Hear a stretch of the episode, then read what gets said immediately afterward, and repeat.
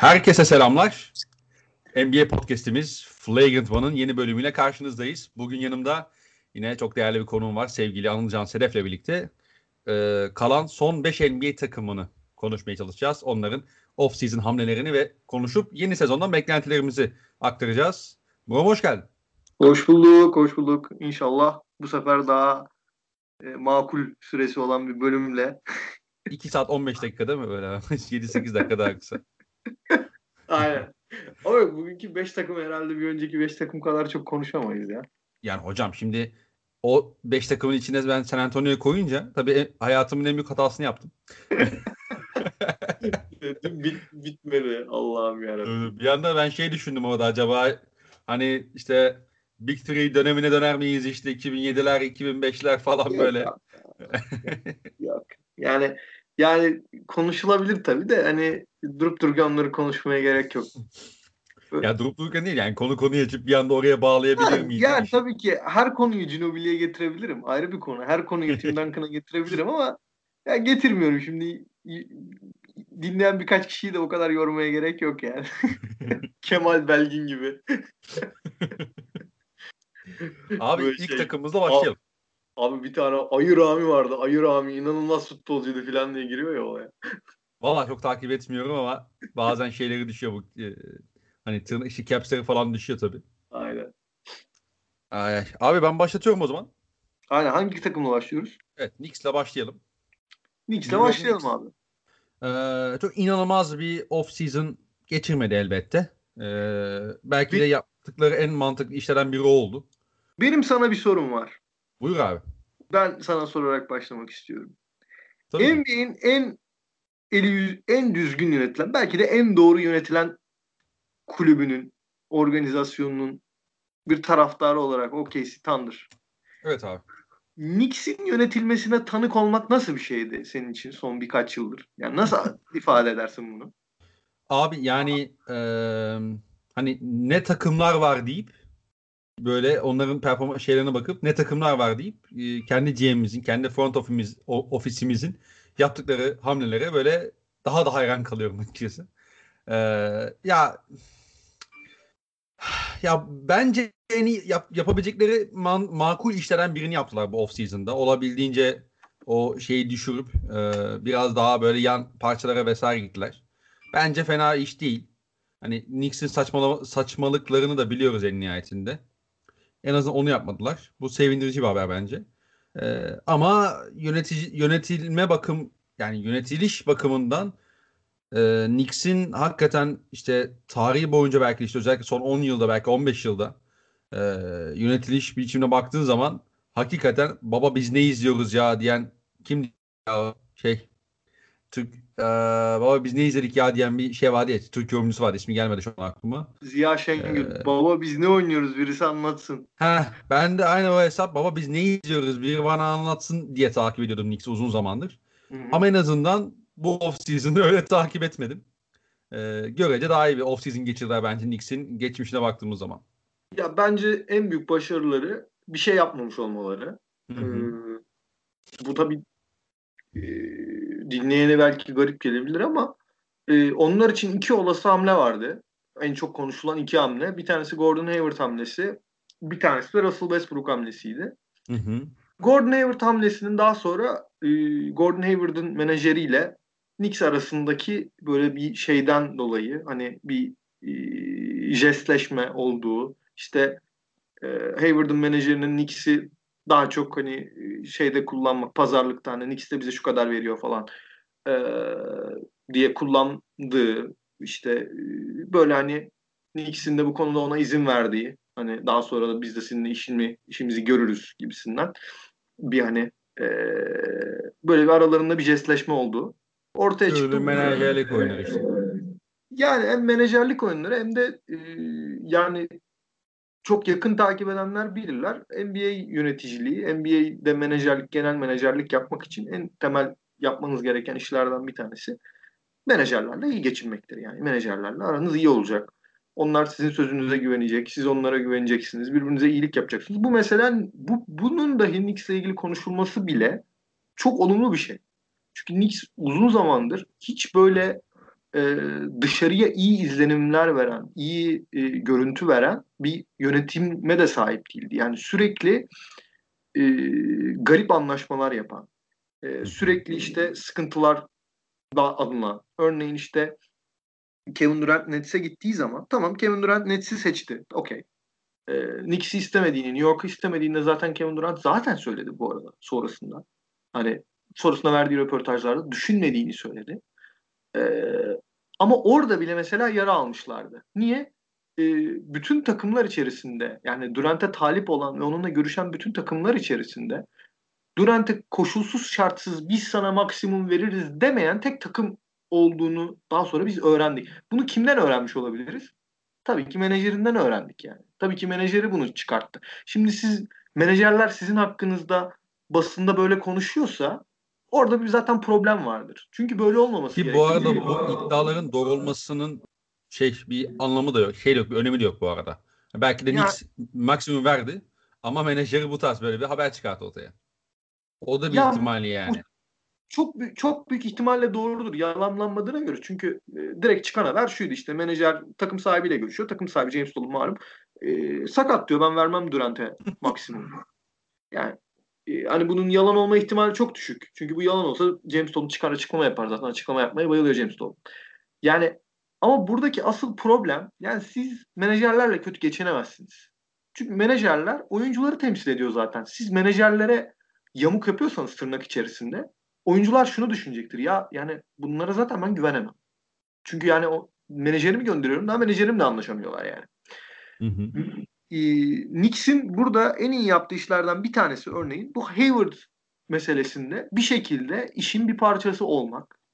Ha, işe girmemek, işin içine girmemek ama pazarlıkta bir eleman olmak.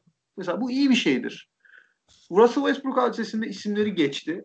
Russell Westbrook hadisesinde de çok iyi bir sınav verdiler. Russell Westbrook için çok fazla draft hakkı çıkmak istemediklerinden ötürü, çok fazla bir şey vermek istemediklerinden ötürü bu işin olmadığı e, gibi bir şey, bir sonuçla olay tamamlandı. Ki bu da çok mantıklı.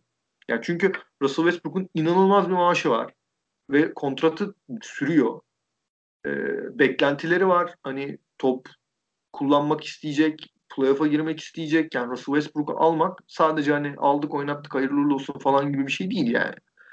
Ee, dolayısıyla oradan uzak tutmaları da kendilerini her şeyin bu kadar belirsiz olduğu bir ortamda kendileri için. Bu da çok doğru bir hamle. Bunun dışında takıma ekledikleri ama aa şunu da eklediler falan diyeceğimiz birisi pek yok yani. Sadece birilerini eklediler. Kadroyu tamamladılar. Tebrikler. Güzel yani güzel bir kadro, iyi kötü bir kadro. Bunu söylemeye gerek yok. Ligin dibinde olacaklar muhtemelen. Onlar için de zaten en mantıklısı bu olur. Ee, ama bu konuda mesela koçlarını ikna edebilecekler mi? Koçları buna şey mi? Ondan emin değilim. Tom Thibodeau çok yani doğru bir yeniden yapılanma koçu mu bu anlamda? Ondan çok emin değilim. Ee, o biraz ilginç bir tercih gibi geliyor bana. Çünkü Thibodeau kazanmayı çok seven bir koç. Kazanmak için çok uğraşan bir koç. Tabii elinde öyle bir malzeme var ki yani kazanabilir mi Allah bilir ama deneyecektir. Ee, bu tabii Knicks'e zarar verir mi? Ee, lotarya şey konusunda, lotarya meselesi konusunda e, on, onu bilmiyorum. Bir de benim işte yine sorguladığım tek şey yine Thibodeau seçimiyle ilgili. Ya Thibodeau hala oyuncuları 45 dakika oynatmaya kararlı mı? Yani e, 40 dakika oynatmaya, ortalamayla oynatmaya kararlı mı onu merak ediyorum. Yıllardır değişmeyen bir alışkanlığı. 72 maçlık bir sezon olacak. 4 günde 3 maçın olduğu falan bir sezon. 4 günde 3 maçların olduğu bir sezon olacak. İkisinde de genç oyuncular var. Açıkçası hiç yani şey falan görmek istemem ya. Örnek veriyorum Kevin Knox işte e, ortalama işte 38 39 dakika oynuyor son 5 maçta ve ondan sonra 6. maçta diz bağları bilmem ne oldu Hı hı. falan öyle bir şeyler görmek istemem yani. Hani inşallah bu konuda da e, daha akil devam ederler yollarına. Onların hedefi, Knicks'in hedefi 2021 draftı. Müthiş bir draft. İnanılmaz oyuncular geliyor. E, oradan şöyle güzel bir oyuncu almaya bakacaklar. E, onun dışında yani kendilerinin ne off season'ı ile ilgili ne sezonu ile ilgili e, çok fazla öyle söylenecek bir şey olduğunu düşünmüyorum. Ya öyle abi. Ben Thibodeau konusunda şöyle düşünüyorum açıkçası. Ben biraz daha olumlu taraftayım. e, Thibodeau hamlesine. E, Thibodeau'nun kazanmak istemesi yani eğer bu dakika politikasını elbette değiştirirse ki ben onun çok kilit olduğunu düşünüyorum senin gibi de. E, eğer bunu değiştirmeyi kabul etmişse e, Thibodeau'nun kazanmak istemesi o özellikle savunma yapısını oturtması bence bu takım için e, kaybederken çok hayırlı olabilir. Çünkü bu takımın kaz yani sizin elinizde e, e Eric Spoelstra da olsa, e, Rick Carlisle da olsa, Greg Popovich de olsa bu takım kaybedecek. Hı hı. Bu takım Doğu'nun en kötü 3 takımından biri olacak. Ya, Bence bence ligin tartışmasız en kötü kadrosu. Ya yani hadi işte konuşayım ya. En kötü ya bence. Berbat. Hadi ligin en koçu sende diyelim. İşte ekstra işte atıyorum e, RJ Barrett o potansiyelini biraz daha gösterdi. İşte Dennis Smith Jr. nihayet bir iki bir ışıltı gösterdi falan. İşte Cleveland'ın üstünde bitirdin diyelim. Atıyorum yani. Ama işte hani bu şey e, ne derler? E, o çok en önemli bir detay. Bu. Efendim? En olumlu senaryo bu değil mi? Yani daha ötesi yani, yok. Aynen aynen. Kazanma bakımından yap- yapacağın iş Cleveland'ı geçersin. Yani bir takım çok böyle tep taklak gider. Şu an onu bilemiyorum ama e, bir de onu tamam yani işte 13. olursun. Bu kadar Hı. yani. Ya, evet. Ama bunlar için bir problem değil bu arada. Yani off season, off season hamlelerinden bunu anlıyoruz. Evet. Bir de senin söylediğine ek şunu söyleyeyim. Hani ben biraz çok karamsar, çok e, olumsuz e, şey durdum gibi oldu. E, onu biraz dengelemek adına Thibodeau seçimleri şu açıdan çok iyi. E, bulunduğu ta, yani içinde bulunduğu takımlara belli bir mentaliteyi oturtuyor Thibodeau. E, yani işte bu bir savunma düzeni olabilir e, veyahut da bir e, nasıl söyleyeyim hani bir oyun mantalitesini o sağlamlığı oturtuyor. Hani bir basketbol takımının 5 oyuncu bir şeyliği vardır ya bir böyle bir şey gibi bir ünite gibi tek bir şey gibi blok gibi olma hali vardır ya. Evet. Yani Thibodeau'nun takımlarında o görüntüyü genelde görüyorsunuz. Çok e, istisnai durumlar haricinde işte sadece Minnesota'da da bunun tersine gittiği nokta işte Jimmy Butler'ın isyan ettiği noktaydı. Ki o zaman bile aslında çok çok böyle berbat bir takım görüntüsünde falan değillerdi. Sadece işte e, takım kimyası, kişisel meselelerden dolayı saha içinde belli sıkıntılar vardı belli oyuncular arasında. E, onu yönetememişti.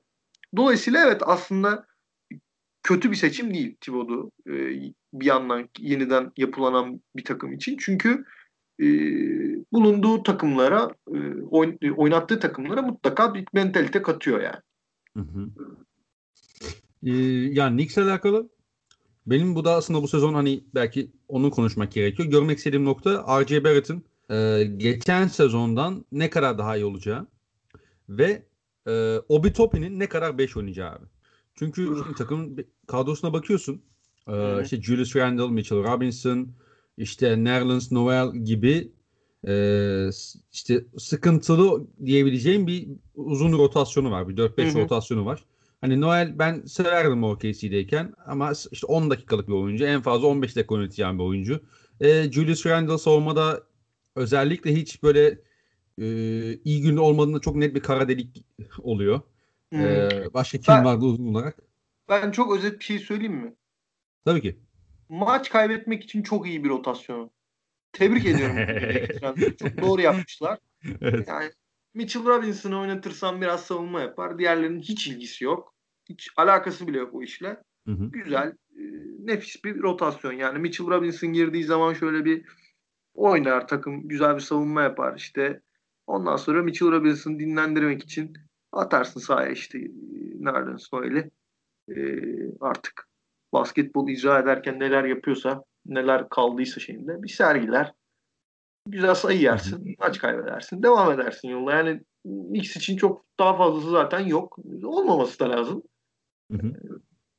Yani 2021'e bakacaklar dediğim gibi. 2021 draftı onlar için çok önemli. İlk 5'te olmak onlar için çok önemli. E, lotaryada bir şanssızlık yaşamamak Knicks'in mahpus talihi. E, e, lotaryada hep aşağılara düşüyorlar nasıl oluyorsa. Ee, onu yaşamak onlar için çok önemli olacak. Onun dışında senin dediğin gibi işte RJ Barrett biraz daha iyi oynarsa, Kevin Knox biraz daha olgunlaşırsa, Kevin Knox çünkü hala çok ham gözüküyor. Hala bir şey yok yani. Ee, basketbol sahasında hareket ederken nerede olduğunu çok hala bilmiyormuş gibi oynuyor. Öyle bir problem var. Onun dışında Dennis Smith ben beklenecek bir şey kaldığını düşünmüyorum. Ee, Mitchell Robinson da iyi oyuncu. iyi bir savunmacı. İnşallah biraz daha olgunlaşır, gelişir. Mesela hücumda biraz daha iyi olursa Knicks için çok güzel bir bonus olur. Onun dışında Obi Toppin'in güzel bir e, çaylak sezonu geçirmesi vardır akıllarında. O kadar yani. Ee, öyle öyle yani Topin'in ben işte özellikle tabii ki şu anda Julius Randle ve Nerlens Noel gibi isimler varken daha fazla 4 numara oynayacaktır. Hani o rotasyonu sağlamak için. Ama özellikle e, bir noktadan sonra hani belki işte atıyorum Nerlens Noel'i ben bir contender'e gönderdim. ikinci tur aldım karşılığında işte Julius Randle'ı paketledim. iki tane ikinci tur aldım İmkansız. falan işine girebilirse İmkansız. İmkan yok. ya iki senelik kontratı var Julius Randle'ın. İmkansız abi. Böyle şeylerin olma imkanı yok. Çünkü bu oyuncular kara delik yani. Hiç savunmada hiç yoklar bu oyuncular. Hı hı. İmkansız. Yani Noel'den alabilirsin belki işte atıyorum. Geçen sene Tamam. mesela şey oldu ya. E, Powell sakatlandı mesela. Golden State'e gitti şey Da- Dallas dedi ki ben ikinci tur veriyorum sana. Sen de bana şey ver işte. Bu Willie Cauley-Stein'i ver. Yani böyle bir şey senaryo diyeyim mi olabilir belki. Bir şey diyeyim mi sana? O Noel'in takaslanabilecek bir hali olsaydı sizin takımdan gitmezdi. Siz bir şekilde oynatır onu takaslardınız. Ama şöyle e, şöyle biz geçen sezon mesela takımda işte şey kalacak diye hesaplarken Russell Westbrook ve Paul George diye kalacak diye hesaplarken Nerlens Noel'i uzattık mesela. Bir sene daha. Ee, yani. Ya şey böyle hani difference make tabii ki ya bir değiş, tabii ki çok ciddi bir değişiklik olmayacak. Yani Nerlens Noel'i bir takım kadrosu Tabii katında ama. ki olmayacak. Onu onu diyorsun demiyorum ama ben onu bile beklemiyorum. Yani senin dediğini bile beklemiyorum neredeyse. Okey.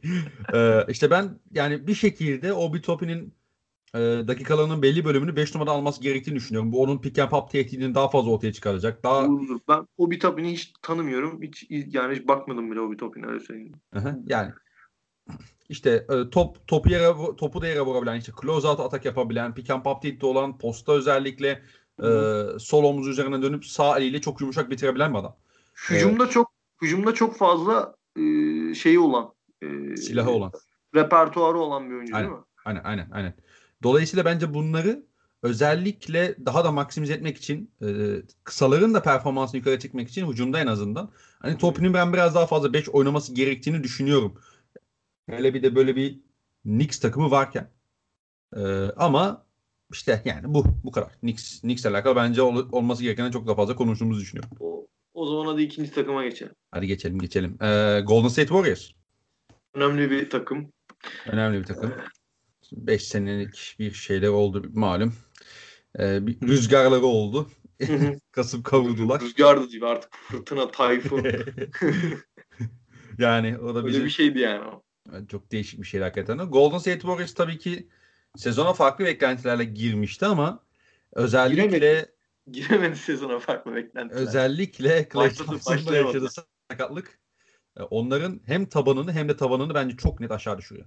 Yani tam Hiç olarak öyle. yok bu işin bu arada yani Tabii, tabii, tabii. böyle. Böyle oldu yani. Çok büyük bir şanssızlık. Ee, Klay Thompson benim en sevdiğim NBA'deki oyuncu. Ee, en sevdiğim oyuncu yani. Malum Biz maç olmasa ben de çok severim ya kendisini. İzlemekten izlemekten en çok keyif aldığım oyuncu. Vallahi abi Warriors bize neler yaptı yani. Benim, benim hiç problemim yok. Ee, yani çok inanılmaz bir şanssızlık Ee, ve hani sadece Warriors'ın değil ligin de kaderini değiştiren bir e, sakatlık oldu. E, uzun vadeli kaderini de değiştirebilir Warriors'ın. Böyle durumlar da var. Ama Warriors bir şekilde yani hani off season konuştuğumuz için konuyu buraya getiriyorum. Yoksa hani e, Clay Thompson'ın boşluğunu doldurmak falan öyle şeyleri başarabileceklerinden değil ama hani bir şekilde bir şey buldular. Hani mesela Kelly Oubre'yi getirdiler.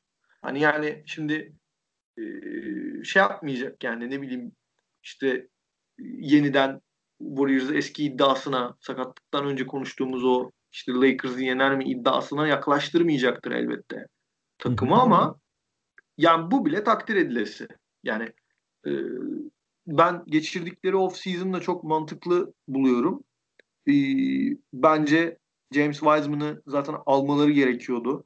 E, o sıradan ikinci sıradan ikinci sırayı takaslayacakları konusunda çok fazla e, dedikodu vardı. Bence takaslamayarak iyi yaptılar.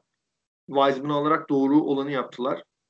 E, ama bir şeyleri idare etmek, bir şeyleri götürmek kolay olmayacak Warriors için. Çok garip, çok arafta bir yerdeler.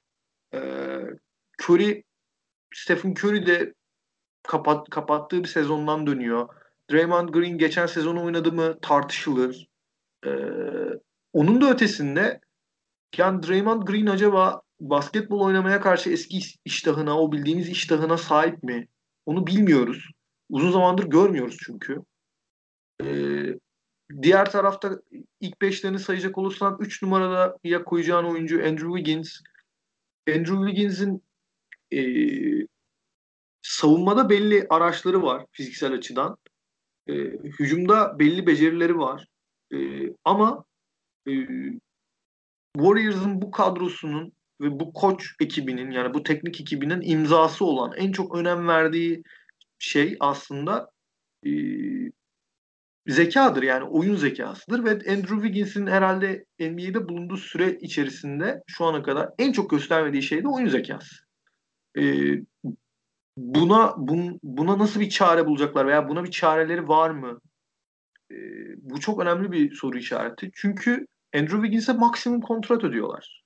Yani şimdi bu çok konuşulmayan bir şey ama Warriors'ın inanılmaz bir maaş yükü var. Korkunç yani. Acayip ya. Yani öyle böyle değil. Hani bu parayı ödüyorken e, playoff dışı kalamazlar. Kalmamaları lazım. Yani takım sahipleri bu konuyu dert edecektir eğer böyle bir şey olursa. E, onun dışında e, yani Wiseman'ın gelişimi çok önemli. Çünkü ben almaları doğrudur dedim. Evet ikinci sıradan Wiseman'ı aldılar ama Wiseman'ın da tavanı yüksek, tabanı belirsiz bir oyuncu. Şimdi bir çaylak için söylenebilecek en iyi şeylerden bir tanesi bu. Ama aynı zamanda en kötü şeylerden bir tanesi de.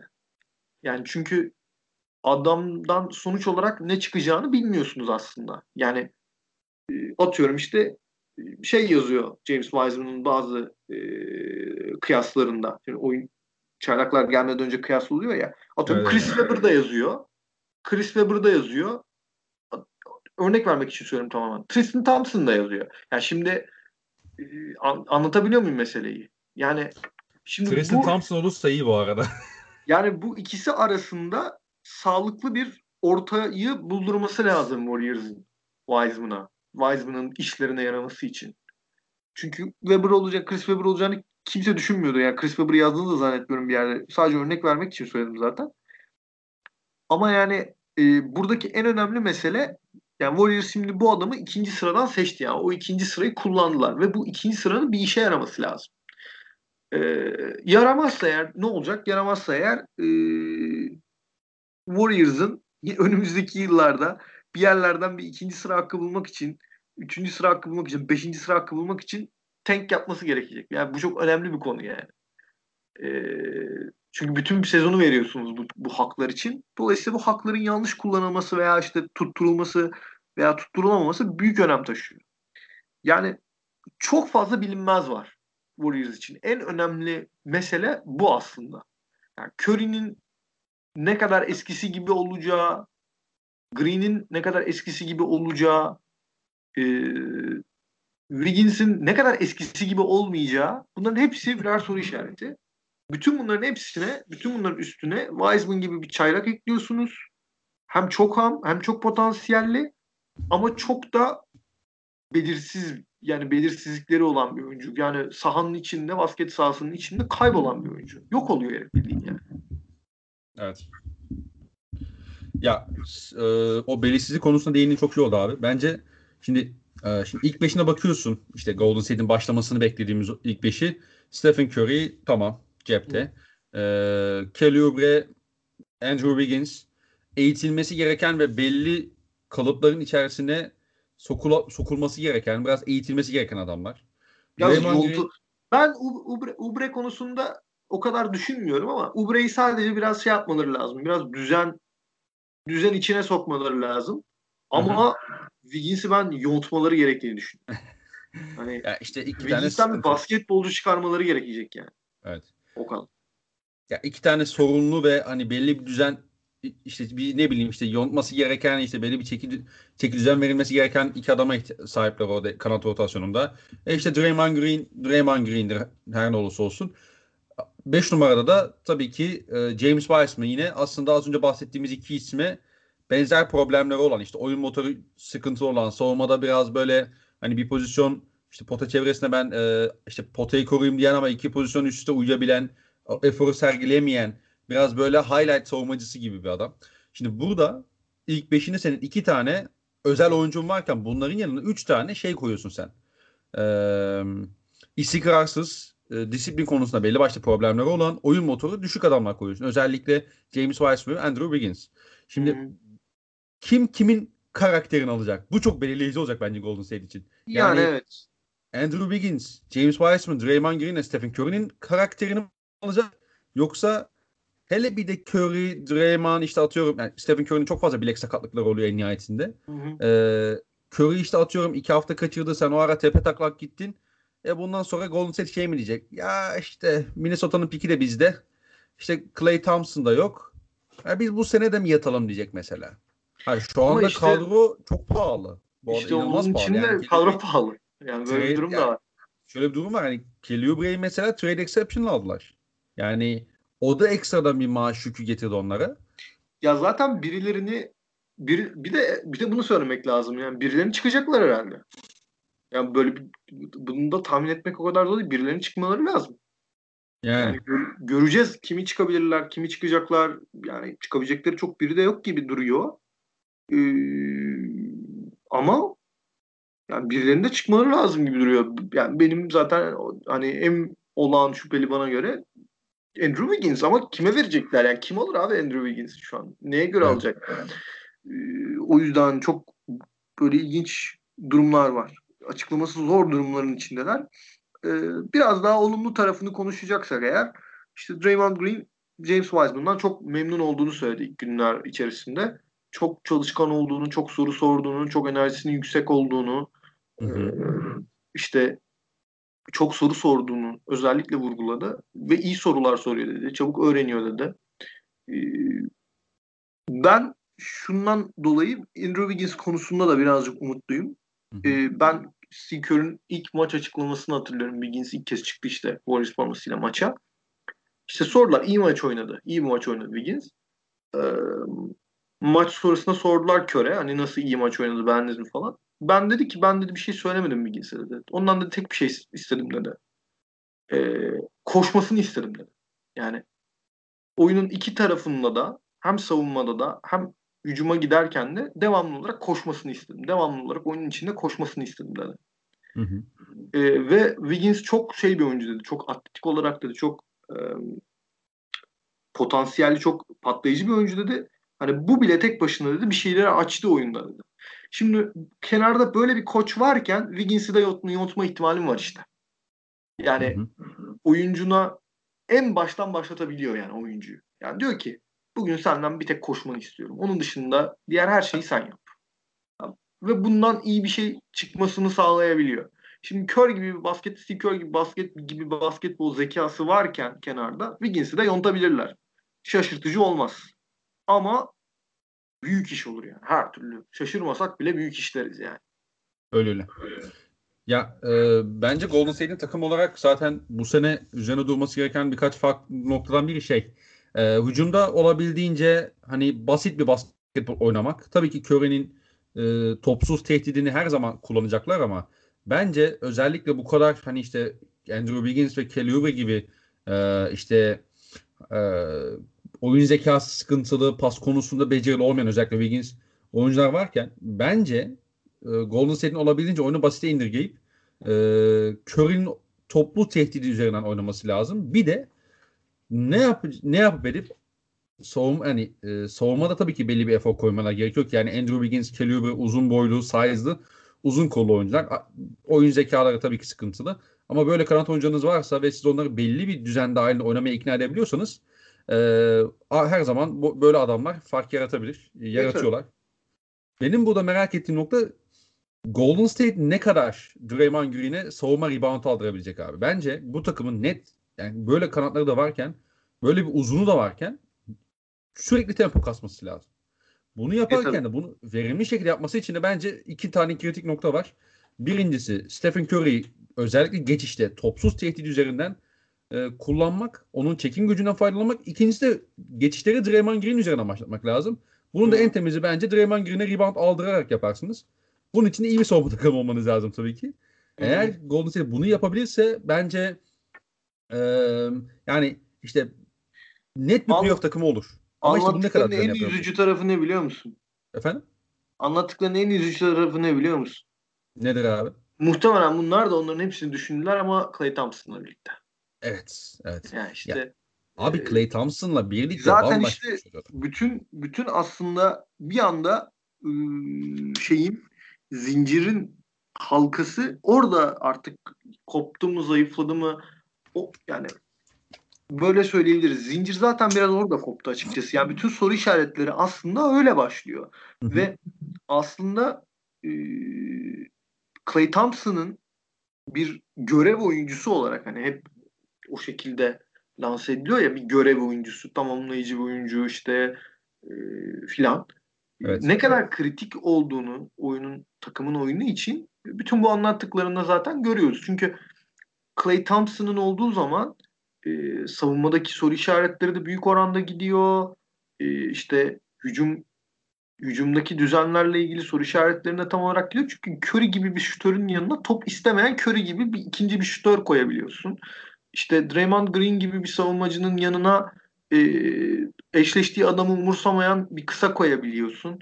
Rebound da alıyor. Reboundla ilgili bir problemi de yok. İşte ne bileyim ben adam değişmekte de zorlanmıyor. İşte posta adam itmekte de zorlanmıyor. Şimdi bu kadar e, her şeye çözüm bir oyuncuyu bir anda denklemden çıkardığın zaman e, belki oyuncunun özgür ağırlığı tek bir şeyde büyük bir probleme yol açmıyor. Yani şimdi şunu demiyoruz. Ya şimdi Warriors nasıl şut sokacak falan demiyoruz.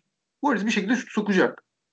İşte ya şimdi Warriors ya nasıl olacak da savunma yapacak demiyoruz veya nasıl olacak da rebound alacak demiyoruz. Ama Clay Thompson bunların hepsine birden o kadar eşit dağılmış, o kadar dengeli bir katkı veriyordu ki bunların hiçbirisiyle ilgili endişelenmeyebiliyordun. Hı hı. Şimdi onu çıkarıyorsun ve bunların hepsiyle ilgili böyle bir aa onu kim yapacak? Onu o yapsa bunu kim yapacak? Bunu o yapsa onu kim yapacak diyorsun. Ve Clay Thompson'ın yerine kimi yazacaksın? Yani bir oyuncu yazabilirsin. Ya böyle oyuncular da tabii ki ağaçta bitmiyor. Dolayısıyla NBA takımlarında bol bol, bol bulunmuyorlar. E, bir tane oyuncuya yer var. Ama o oyuncunun e, Clay Thompson yaptığı birçok şeyi aynı anda yapması lazım. E, yapamayacak muhtemelen. Ve e, yıl içerisinde hani o playoff eşiğini geçmek için e, çözümler arayacaklar.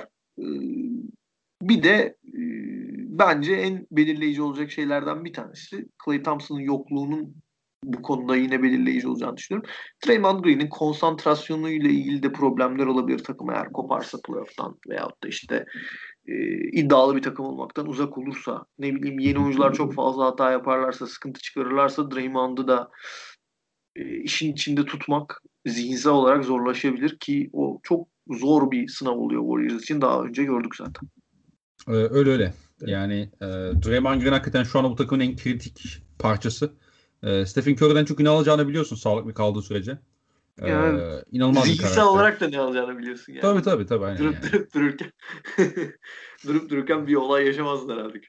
Yani çok şey değil. Ee, dolayısıyla hani işte ya işte Kent Bazemore aldılar, Brad Wanamaker aldılar. Ben biraz şey olduğunu düşünüyorum. Yani Kent Bazemore'un özellikle biraz abartıldığını düşünüyorum. Be bench'i dolduracak oyuncular abi yani, Yani, yani bu, bu kadar. öyle. Öyle ama yani Kent Bazemore mesela bu takım savunmasına artı değer katmayacak. Kesinlikle Kent, katmayacak. Kent Bazemore Atlanta Hawks'ta oynadığı bir dönemde çok iyi katkı vermişti. O Hawks'ın düzeni içerisinde.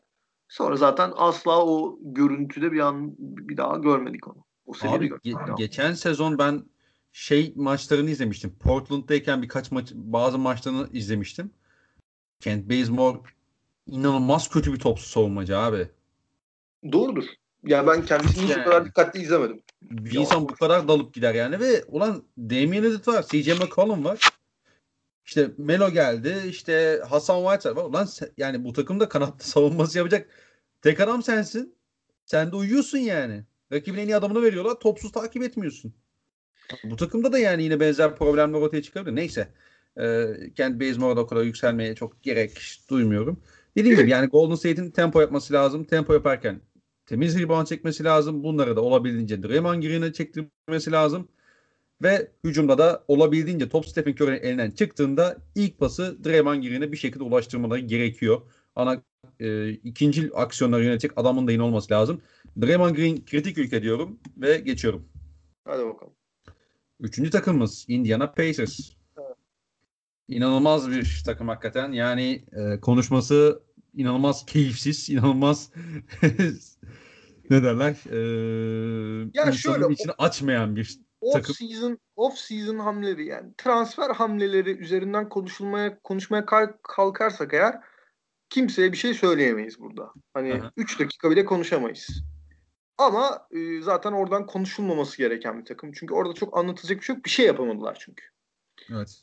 E, yapmak istedikleri tek bir şey vardı. Gordon Hayward'ı takıma eklemek ki niye böyle bir şey istiyorlardı ben hala bilmiyorum. Ben hala takıma bakınca da anlayamıyorum ama muhtemelen şey diye düşünüyorlardı. E, takası düşündükleri zaman bu sign and trade'i düşündükleri zaman e, Miles Turner'ı e, Gordon Hayward'a dönüştürelim diye düşünüyorlardı ki aslında kağıt üstünde çok mantıksız değil yani çok mantıksız da değil e, çok böyle kötü ne alaka denecek bir hamle de değil fakat olmadı fakat onların e, off season'ını konuşacak olursak bence asıl konuşulması gereken koç değiştirdiler. Hı hı. E, ve cesur bir tercihte bulundular. Koçları Ned Björgen oldu. E, çok hani ismi bilinen bir koç değil. E, ama kendisiyle ilgili bütün her şeyi açıklayacak tek şey şu. Kendisi Nick Nurse'un e, birinci yardımcısıydı. E, Nick Nurse'un birinci yardımcısı olarak girdi şeye, e, girdi görüşmeye, girdi e, bu Pacers işini almak için ve almayı başardı. E, burada Pacers'ın önündeki sınav şu olacak. Victor Oladipo eskisi kadar iyi bir oyuncu olarak dönebilecek mi? Bu birinci mesele. Ee, bunun için de koçlarının çok iyi bir e, hem insan yönetimi hem de e, oyun yönetimi sergilemesi gerekiyor. Çünkü kadroları her ne kadar çok öyle şey gözükmese de çok öyle elle tutulur hani göze böyle çok böyle etkileyici, göze hoş gel gelecek oyunculardan kurulu gibi gözükmese de bu takımda birden fazla ball handler var. Yani topu Abi eline kısa bir şey söyleyebilir miyim ya? Tabii söyle söyle. Ben bir 30 saniye kadar sesi kısacağım. Hani seni dinliyor olacağım da. Bir 30 saniye ses kısmam gerekiyor. Sen tamam. anlat istersen. Pardon. Böldüm. Tabii tabii. Ya şimdi bu takımda en az 3 tane topu yönlendirebilecek, topu eline alıp oynayabilecek oyuncu var. Bunlardan birincisi Malcolm Brogdon, ikincisi Victor Oladipo, üçüncüsü yani TJ Warren, TJ Warren'ın da topla e, haşır neşir olduğunu üretebileceğini geçen yıl 50 sayı maç, attığı maçlarla da gösterdi. Bunun dışında ellerinde e, Holiday kardeşler gibi parçalar var. Kanat rotasyonunda e, TJ McConnell var, Jeremy Lamb var. Hani skorer potansiyeli olması bakımından Doug McDermott var. E, Domantas Sabonis 5 e, asist e, şeyine eşiğine çok kolay ulaşabilen bir uzun. Ya bütün bunlar düşünüldüğünde aslında elde birden fazla e, yaratıcı olabilir. Yani yaratıcı da demeyeyim de e, sahada oyun üretebilecek oyuncu var. Tek gereken bunların hepsini birden e, birbiriyle verimli olarak oturtabilecek bir oyun düzeni. Ama bir türlü bunu yapamadılar. Yani bir türlü bunu yapamadıklarını düşünüyorlar en azından Nate McMillan'a. Nate McMillan'ı zaten bu yüzden kovdular tam olarak. Ee, o yüzden Nate Bjorgen'in e, sınavı Nate yani Bjorgen'in önündeki mesele hem çok basit hem de çok karmaşık. Yani bu kadroya iyi bir oyun oynatması gerekiyor. Tamam zaten bütün koçların yapması gereken şey bu. Yani ellerindeki malzemeyi iyi basketbol oynatmak. Hı hı. Ama öbür taraftan da e, takımın en acayip, en nasıl diyeyim, en çözümsüz çıkması orada duruyor. Sabonis'le Miles Turner. Şimdi Sabonis'i tercih ettin. Tamam. Ee, e, Turner'ı da kullanmıyorsun. Kullanman gerekiyor. Ee, ama Turner'dan hücumda bir türlü bir şey çıkaramıyorsun yani. E, dolayısıyla bu adamın Nate Björkgren kardeşimizin ki hakkında çok olumlu e, referanslar var Toronto Raptors döneminden.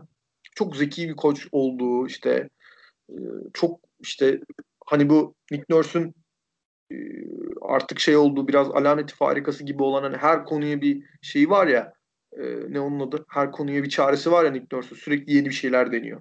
Evet, hani evet. biraz biraz daha öyle yani öyle bir koç oldu. Hani çok e, kafasında çok fazla plan olan bir koç oldu. Çok farklı planları olan bir koç oldu. Çok olumlu bir koç oldu falan. E, hep söyleniyor ama şimdi burada elde bir kadro var ve bu kadronun bir şeye dönüşmesi lazım. Yani çünkü bu aslında öyle kötü bir kadro değil. E, elde birden fazla yaratıcı var, birden fazla skorer var. Birden fazla yolla kullanabilecek oyuncu var. Ama hala böyle anlamlı bir bütüne dönüştürülebilmiş değil.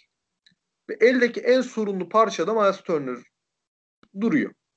Ya bu adama birisinin bir işlev bulması lazım bir an önce. Pacers'la uğraşan birinin. Çünkü adamı takaslayamıyorsunuz da yani. Buna da buna da sebep oluyor.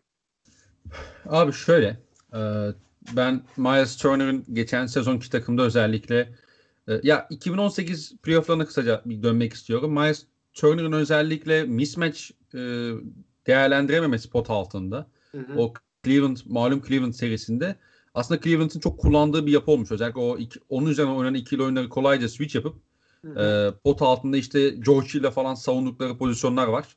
Ki hı. hani Turner orada potalar, potaya falan bakmıyordu. Turner bunları geliştirmeye çalışıyor. Şimdi Turner işte post up'dan al işte sırtı, posta, posta topu alıp sırtını işte turnaround'lar işte fadeaway'ler falan saçma salak şutlar deniyor. Ee, oyun bu bence Miles Turner. Oyun ben, zekası çok düşük bir oyuncu Miles Turner. Oyun zekası çok düşük ve Miles Turner bence oyununu yanlış şekilde e, geliştirmeye çalışıyor. Abi sen post skoreri değilsin. Sen posta topu aldığın zaman e, o ayak hareketlerin gelişmemiş senin. Senin pasörlüğün gelişmemiş. Senin en iyi yapacağın iş pick and pop tehdidi ve pick and pop'tan sonra o close out'a atak yapabilmek. Ya da işte köşede bekleyip köşede rakip şutuna geldiği zaman close out'a atak yapabilmek. Senin üzerine durman gereken nokta bu. Sen fazlası olamazsın. Olmadı zaten. Yani sen pota, şey, posta top alıp işte Karl Malonculuk oynamaya çalışma. Senin genlerinde o yok. Ha bu da şey sıkıntısı var. Bence hani ben Domantas Sabonis'i seviyorum. işte beğeniyorum ama bence bu takımın ya da X bir takımın en iyi iki oyuncusundan biri Domantas Sabonis ise bir de bu adam tam tam 4 değil tam 5 de değilse değilken daha doğrusu abi senin tavanı çok sınırlanıyor ya. Sabonis bir bence tavanı... Bir de 3 de değil. Ya bir 3 de bir ilgisi yok Sabonis'in ya. Böyle bir durum da yani var. 5 koyamıyorsun. Çünkü hem savunma bilgisi o kadar iyi değil hem işte çember koruma konusunda sıkıntıları var. Ayak çabukluğu problemi var. Hani 4'e koyduğun zaman işte 5'te Miles Turner gibi iyi çember koruyabilen pota etrafında kaldığı zaman bir hani e, belli bir caydırıcı olan bir adamla koyduğun zaman şey yapabiliyorsun hani Sabonis'i biraz saklayabiliyorsun. Ama işte bu sefer 4'te oynadığın zaman işte 5 numarada nasıl bir adam oynayacaksın? Baya çok karışık yani Sabonis bence takımın de, tavanını aşağı çeken bir adam oluyor. Bir de sen şunu atlıyorsun ha. Şunu atladın. Bunu hatırlatayım sana. Ee, şimdi bak bu kadar söyledim. Şu var, bu var, o var dedim. Sabonis'e bir oyun kurucu olarak aradılar geçen sezon. Yokken, sakatken. yani böyle bir şey de var yani. Ya öyle tabii canım. Yani şimdi aslında takımın çözülmesi gereken birinci problemi takımın bir oyun oluşturma sorunu var aslında. Ya şimdi takımın oyun zekası olarak, oyun oluşturma, oyun yaratma, oyun yapma becerisi olarak en yüksek oyuncusu Sabonis. Ya elinde Brogdon var. İşte Holiday kardeşler var. TJ McConnell var. İşte e, yani kısaların var. TJ Warren'ın var. Skorerlerin var. Ama oyun yapma becerisi en yüksek oyuncun 4 numara. Ve yani. savunmada çok önemli bir şey arz ediyor. Sıkıntı arz ediyor. Rebound oluyor. iyi rebound oluyor. Bu konuda hakkını verelim. Ve e, en bence en önemli problemlerden bence ilki aslında savunmada kimle eşleştiği tam belli değil. Yani bu şu an bir NBA oyuncusunun savunması konusunda söylemeyecek en kötü şeylerden biri bence. Kimle eşleştiği belli değil. Yani Sabonis'i kimlerle eşleştireceksin? Hani gözünü kapatıp Sabonis abi perdede şunla değiş, bununla değiş diyemiyorsun. Bedel Öyle, ödüyorsun çünkü. Öyle. Bedel ödüyorsun. Hemen bedelini ödemeye başlıyorsun. Ama adamı sağdan da çıkartamıyorsun ve adamın sakat olmasını da sen takım olarak kaldıramıyorsun. Üretemeyen bir hale geliyorsun. Playoff'larda zaten ne durumlara düştüklerini gördük. Yani bildiğin yani şimdi çirkin ifadeler kullanmak da istemiyorum ama kabız gibiydiler yani. Kabız bir takım görüntüsü vardı yani. Hiçbir şey yapamayan, eli kolu bağlı bir takım görüntüsü vardı. Ya işte bu kalabalığın içerisinden, bu kadar adamın, bu kadar ismin içerisinden bir oyun çıkması lazım. Oyunculardan, isimlerden öte hani bir oyun çıkması gerekiyor. Yani senin e, Oladipo'yu döndüğünde Oladipo, Brogdon, TJ Warren bak bu üç oyuncu mesela sağlıklı halleriyle, %100 halleriyle korkunç üç tane tehdit yani. Öyle böyle değil. Hele üçünü bir araya getirip iyi oynatabilirsen ya inanılmaz. Ama işte yapabilecek misin? Çünkü bir türlü yapamıyorsun bir süredir. Ki zaten koçu kovarak aslında bunun da teşhisini koydular. Ama Ya, net Bjorkgren bunu yapabilecek mi, yapamayacak mı? Hiçbir fikrimiz yok açıkçası. Ee, ya şöyle bir durum var. Ee, birincisi Victor Oladipo diyelim ki oynuyor. Diyelim ki oynayacak. Hangi kafa yapısıyla oynayacak bir kere? Bence bu çok kritik bir soru işareti. Çünkü e, hani bazı raporlar çıktı, yalanlandı vesaire ama Victor belli ki Victor Oladipo'nun Indiana Pacers'la arasında e, sağlam bir bağ yok. Bu bir. Ya bir mesafe var gibi duruyor. Öyle Evet. Yani. Bu bir. İkincisi şimdi e, ben Malcolm Brogdon'u çok beğeniyorum. Özellikle kazanmak isteyen bir takımda hani kadromda olmasını isteyeceğim dördüncü oyuncu, beşinci oyuncu la, la, şey e, sıralaması yapsam kesinlikle Malcolm Brogdon orada Dört, hani beş üst çok sırada yer alır. ya. 4-5 çok aşağı. 3'ten aşağı indirmem Brogdon ama. Ya, yani takımına göre üçüncü en iyi oyuncum da olsun isterim Bucks, Malcolm Brogdon. Bucks mesela bunun hala bedelini ödüyor. Bucks da senin düşündüğünü düşündü Brogdon'la ilgili. Hala bedelini ödüyorlar yani. Ya Brogdon'u bir şekilde ben tutma, yani ne edip tutmadan gerektiğini düşünüyordum açıkçası. Yani şey bakımından söylüyorum. Yani işte e, şey ödeyecekler. Lüks vergisi ödeyecekler. E tamam da e sen bir sene sonra Yannis'i kaybet, kaybedeceğim korkusuyla e, dünya kadar bir şey Brogdon- işine girdin mesela. Brogdon Bucks'ın çaylağı değil mi ya? Evet. Ne lüks vergisi abi. Kontrat senesi gelmişti ya. Olsun abi. O kadar büyük bir lüks vergisi ödemiyor ya. Kendi çaylaklarını tutmak için öyle paralar ödüyorlar mı? Ya şöyle Benim Yani bildiğim sonuç olarak- böyle bir durum yok yani. Ya kon, şimdi o kontrat işlerine inan- çok inanılmaz hakim değilim ama Malcolm Brogdon işte 4 sene 80 aldı ya şeyden Pacers'tan. Hmm. E, Bucks onu mesela matchlemedi. Yani matchlese yani yıllık 20 milyon dolar civarında bir ekstra yük gelecekti şeye salary cap'e Tamam ama lüksü yok yani. Çünkü senin çaylağın yani. Tutmak için tabii ki lüksü ödemeyeceksin yani. Böyle, böyle bir avantajın da var ve ona rağmen tutmadın ya. Asıl komik olan o. Ha onu bak Ve- o kadarını bilmiyordum ben. O öyleyse daha da komik yani tabii. Se- senin çaylağın abi ne lüks vergisi. Ya senin kendi çaylağını tutmak için ya restricted free agency denen şeyin ya sınırlı serbestlik uygulamasının zaten bütün mantığı bu. Ya adamı tutuyorsun, matchliyorsun, tutuyorsun ve karşılığında da o kadar fazla ceza ödemiyorsun. Çünkü senin çaylağın adam ve tut- tutmak istiyorsun, tutuyorsun yani. Ya neyse. ta- e, Ya neyse işte tabii- velhasıl e, ben Pace'e dönecek olursak yani işte bir Oladipo'nun nasıl bir mentalite olacağı önemli. İkincisi yani Tabii, ben evet. Brogdon'u çok seviyorum. Beğeniyorum. Ee, dediğim gibi hani en iyi üçüncü oyuncum, dördüncü oyuncum neyse artık o det- de- detaylara girmeyelim. Ee, ama mesela sen bu yapıda mesela Malcolm Brogdon'u da maksimum seviyede kullanmıyorsun. Yani senin ana kısa üreticin, ana kısa yaratıcın Malcolm Brogdon olduğu zaman Malcolm Brogdon'un mesela en basitinden yüzdeleri düşüyor. Neden? Çünkü Değeri çok daha düşüyor fazla. değil mi biraz? Efendim? Değeri düşüyor değil mi? Tabii tabii değeri düşüyor. Ya ikinci en iyi oyuncun olsa Brogdon'dan daha fazla verim olsa. Bu da çok ironik ama. Heh, yani mesela benim geçen sene e, olmasını hayal ettiğim ve hani PS ile alakalı güzel düşüncelere e, doğru gitmemdeki sebep aslında şeydi biraz mantık. Hani Oladipo eğer kaldığı yerden devam edebilirse bilirse sakatlık öncesindeki e, döneminde o zaman işte Malcolm Brogdon da daha rahat edecek. Hı. Daha alışık olduğu işte ikinci, üçüncü top yönlendirici konumuna geçecek ve bu Malcolm Brogdon'ın isteyeceğini şey zaten. Hani onu Yani- Malc- onu özel yapan o zaten aslında. Yani bu o rolde 50-40-90'lık bir sezonu var biliyorsun değil mi? Tabii canım. Bucks'taki son sezonu değil mi? Evet. 50-40-90 hani bilmeyen dinleyici için e, şutörlüğün altın e, şeyi filan yani altın referansı %50, %40, %90'lık sırasıyla sağ içi yüzdesi, üçlük yüzdesi, e, serbest atış yüzdesi diye sıralanan e, isabet oranları. Yani hı hı. Brogdon böyle bir sezon geçirdi yani Bucks'ta 3. oyuncu olarak. Çok kıymetli bir oyuncu. Yani alternatif destek parçası olarak çok kıymetli bir oyuncu. Topla da üretebiliyor. ikili oyun da oynayabiliyor. Ee, savunmada değişebilirliği de var.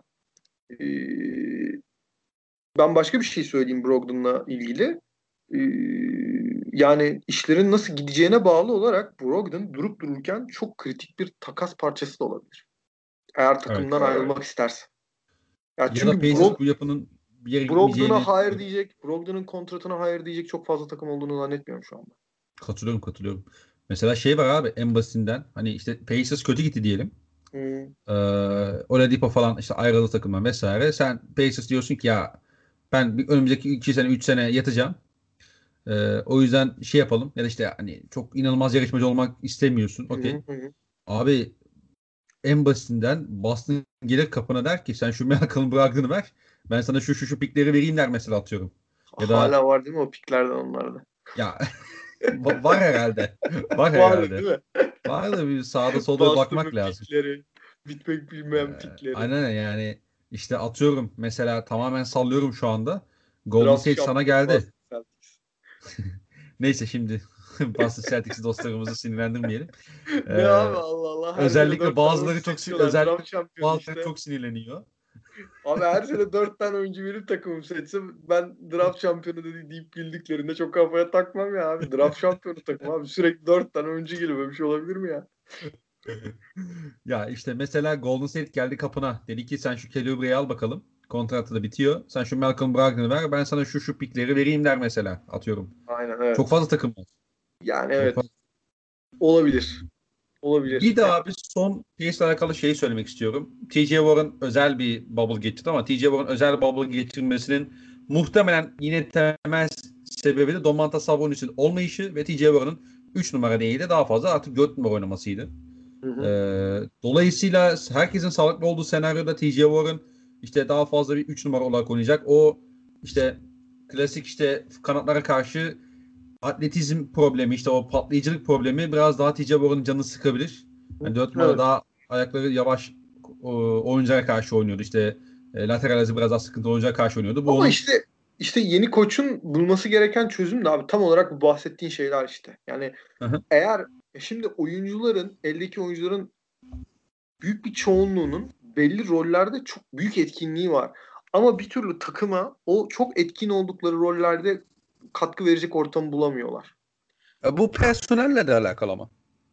Ama işte yani bizim futboldaki meşhur deyim vardır ya 10 tane oyuncu gönderecek halin yok teknik direktörü gönderirsin o zaman diye. Yani şimdi de 10 tane oyuncu gönderecek halin yok abi. Yani e, bu 10 e, oyuncu senin elinde yani bunları iyi kullanmanın bir yolunu bulmaya çalışmak öncelikle daha mantıklı olan.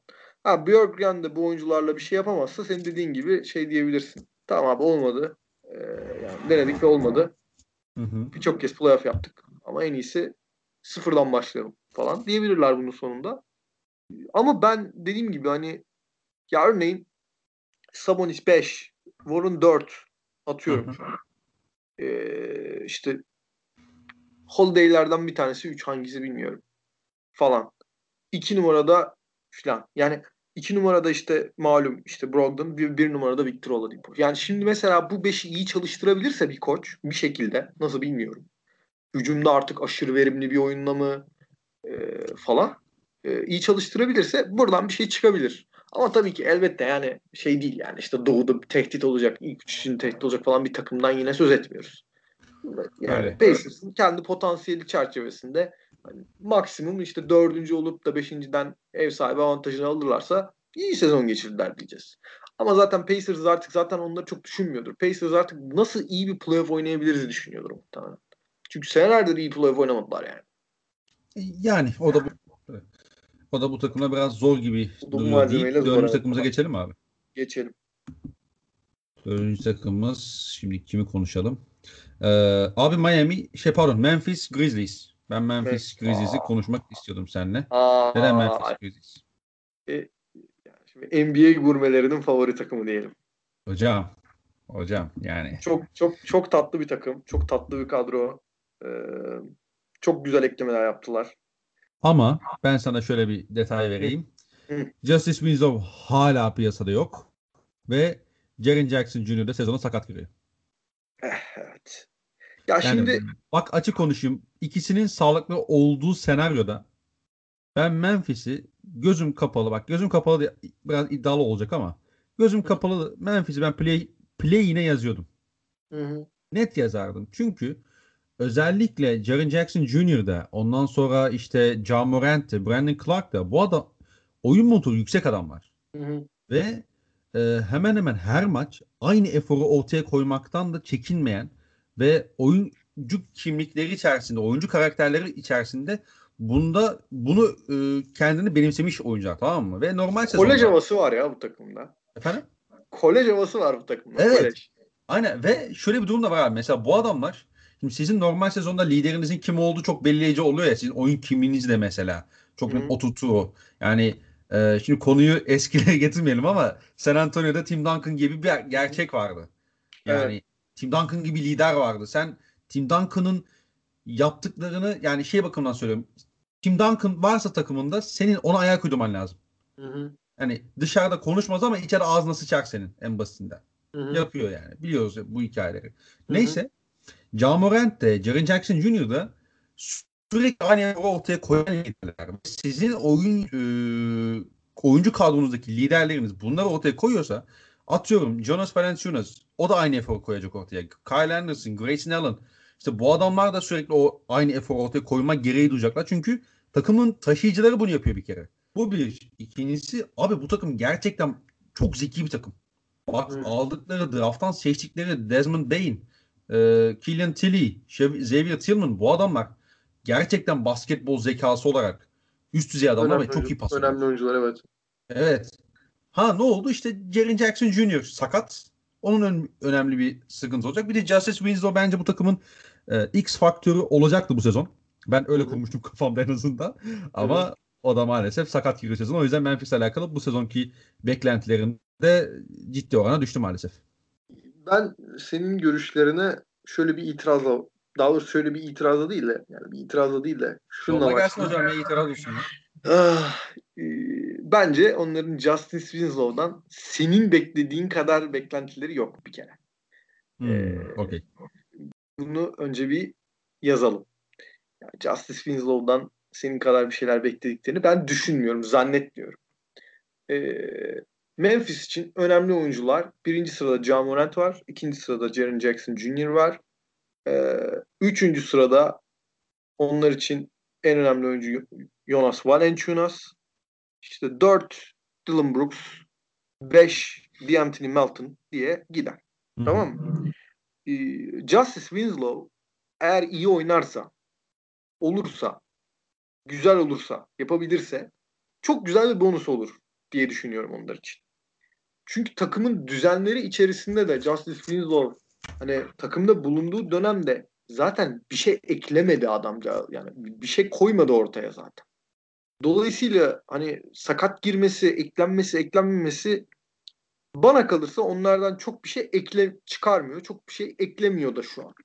Ha Şöyle girer. ufak bir Hı. muhalefet olacağım abi. Muhalif olacağım sa- sana şu konuda. Muhalefet olacağım. Ee, bu takım geçen sene beklentileri aştığında Winslow takası daha gerçekleşmemişti. Evet. Yani o yüzden Solomon Hill ve özellikle Jay Crowder bu takıma değer katıyordu. Özellikle işte hani Tabii birkaç canım maçı ona itiraz etmiyorum. Ona itiraz etmiyorum. Tabii ki. Hı. Benim söylemek istediğim şey zaten şu ana kadar bize kafamızda olumlu izlenim bırakan hani aa işte Memphis Grizzlies Anladım anladım. Anladım. bu tak bu takımda var de- de- dememize sebep olan şeyin içerisinde zaten Justice Winslow yok. Doğru. Ha girer bir şeyler ekler. O zaman evet dediğin gibi o zaman gerçekten biraz daha fazla bir takım olacaktır. Bence burada asıl problem senin ilk dikkat çektiğin şey. Yani Triple J kardeşimiz Jaren Jackson Jr. benim çok beğendiğim bir uzun. Çok e, tuttuğum bir oyuncu. Çaylak yılından beri çok önemli bir oyuncu olacağını umuyorum, düşünüyorum. Fakat bu sakatlık konusu kendisiyle ilgili e, artık birazcık e, endişe verici noktalara doğru gidiyor. Çünkü e, şunu yaşamaya başlıyorsun artık e, Jaren Jackson Jr.'la. Jaren Jackson Jr. nerede? Sakat. Nerede? Sakat. Nerede? Sakat. Yani buraya doğru gidecekse iş e, çok büyük bir problem onlar için. Çünkü onlar Morant'le, John Morant'le Jaren Jackson Jr.'ı bir tandem olarak, bir ikili olarak hayal ediyorlar. Hı hı. Ee, daha ilginç olan e, daha daha doğrusu endişe verici olan e, diz, pro, diz bölgesinde sorun yaşaması e, ve takım arkadaşı Dylan Brooks bu arada Dylan Brooks onlar için önemli oyuncu olduğunu saymayı unuttum. Ee, Çok overrated geliyor bana ama neyse. İyi bir skorer abi. Yani onlar için iyi bir parça. Yani onu iyi kullanıyorlar. Yani nasıl söyleyeyim hani şöyle söyleyeyim sana. Heh. Dylan Brooks'un iyi bir yan parça olduğunu söyleyebiliriz. Okey. Ama Hı-hı. bence Dylan Brooks aslında mesela kendisiyle alakalı tam doğru teşhisi koyamamış abi. Kendini olduğundan daha iyi bir basketbolcu zannediyor. Olabilir öyle ufak, tabii. Öyle ufak bir so- sorun var. Problem var. Do- doğru olabilir söylediğin tabii canım. Doğru olabilir. Yani bir şey söylemem ama onlar için iyi bir parça abi. İşlerine yarıyor. Ha e, Jaren Jackson Jr. için olumlu olan mesele daha henüz 21 yaşında. Yani fiziksel problemlerini aşmak için önünde zaman var. Ya örneğin takım arkadaşı dedi ki e, bu sezon başında uzamış geldi dedi adam için. Yani boyu uzamış dedi yani yazın. Bu acayip bir olay yani. Dördüncü sırada seçtiğin şut atabilen bir uzunum var. İşte topu yere vurabilen bir uzunum var. Üçlük sokabilen bir uzunum var. Gönderiyorsun geri geliyor. Yani 3 3 inç uzamış yani. 2-3 inç yukarıda adam yani. Bir 5 santim falan atmış yani. Yani nefis olay ya. Ama öbür taraftan da fiziksel olarak da yani bir düşünürsün yani nereye gidiyoruz diye. Ha, öbür taraftan çaylak seçimlerine dönersek eğer Desmond Bain e, benim yılın çaylağı adayım. Net konuşalım. E, Oo, bence çaylağı olabilir. E,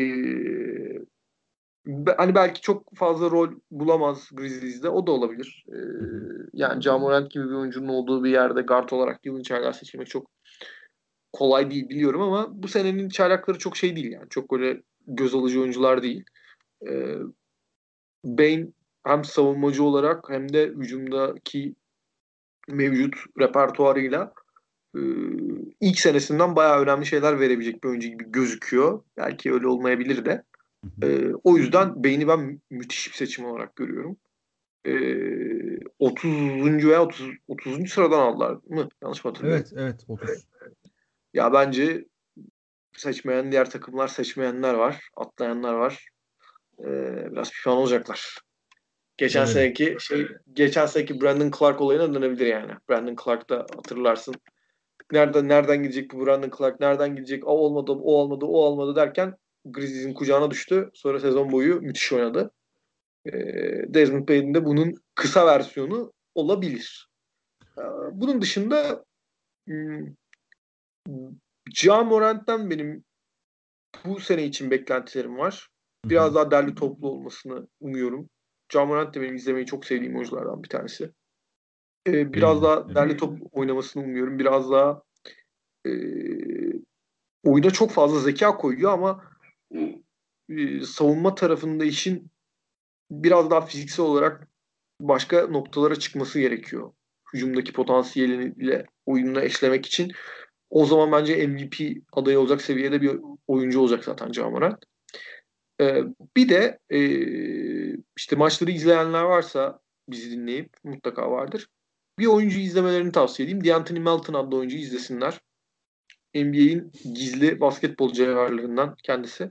Çok işlevli bir oyuncu. Ee, izlemesi yani böyle küçük işleri iyi yapan oyuncuları izlemeyi seviyorsanız D'Anthony Melton'u izlemek çok keyifli yani. Ee, bir San Antonio olarak da herhalde en çok keyif aldığın noktalardan biri de budur. böyle oyuncuları izlemek. Sevi- seviyoruz abi böyle oyuncuları. Yani böyle oyuncuları seviyoruz. Böyle oyunculara değer katan takımları seviyoruz. O oyunları seviyoruz yani. E, D'Anthony Melton da güzel bir oyuncu yani. Tatlı bir oyuncu. Ben de ee, beğeniyorum. E, iki, iki bozukla iki, üç kuruşu aldılar şeyden e, bir takasta. Suns'dan üç kuruş aldılar bir takasta. Ve bu sezon kontrat yenilediler kendisiyle. Yanlış bilmiyorsam yıllık 12 milyon dolarlık bir oyuncu oldu. Bu da böyle bir şey işte. Allah daha da çok versin. Ne diyelim. ee, ya benim Camur hani sen Camurent'in işte daha değerli toplu oynamasından bahsettin. Ben de ona şöyle bir ekleme yapayım.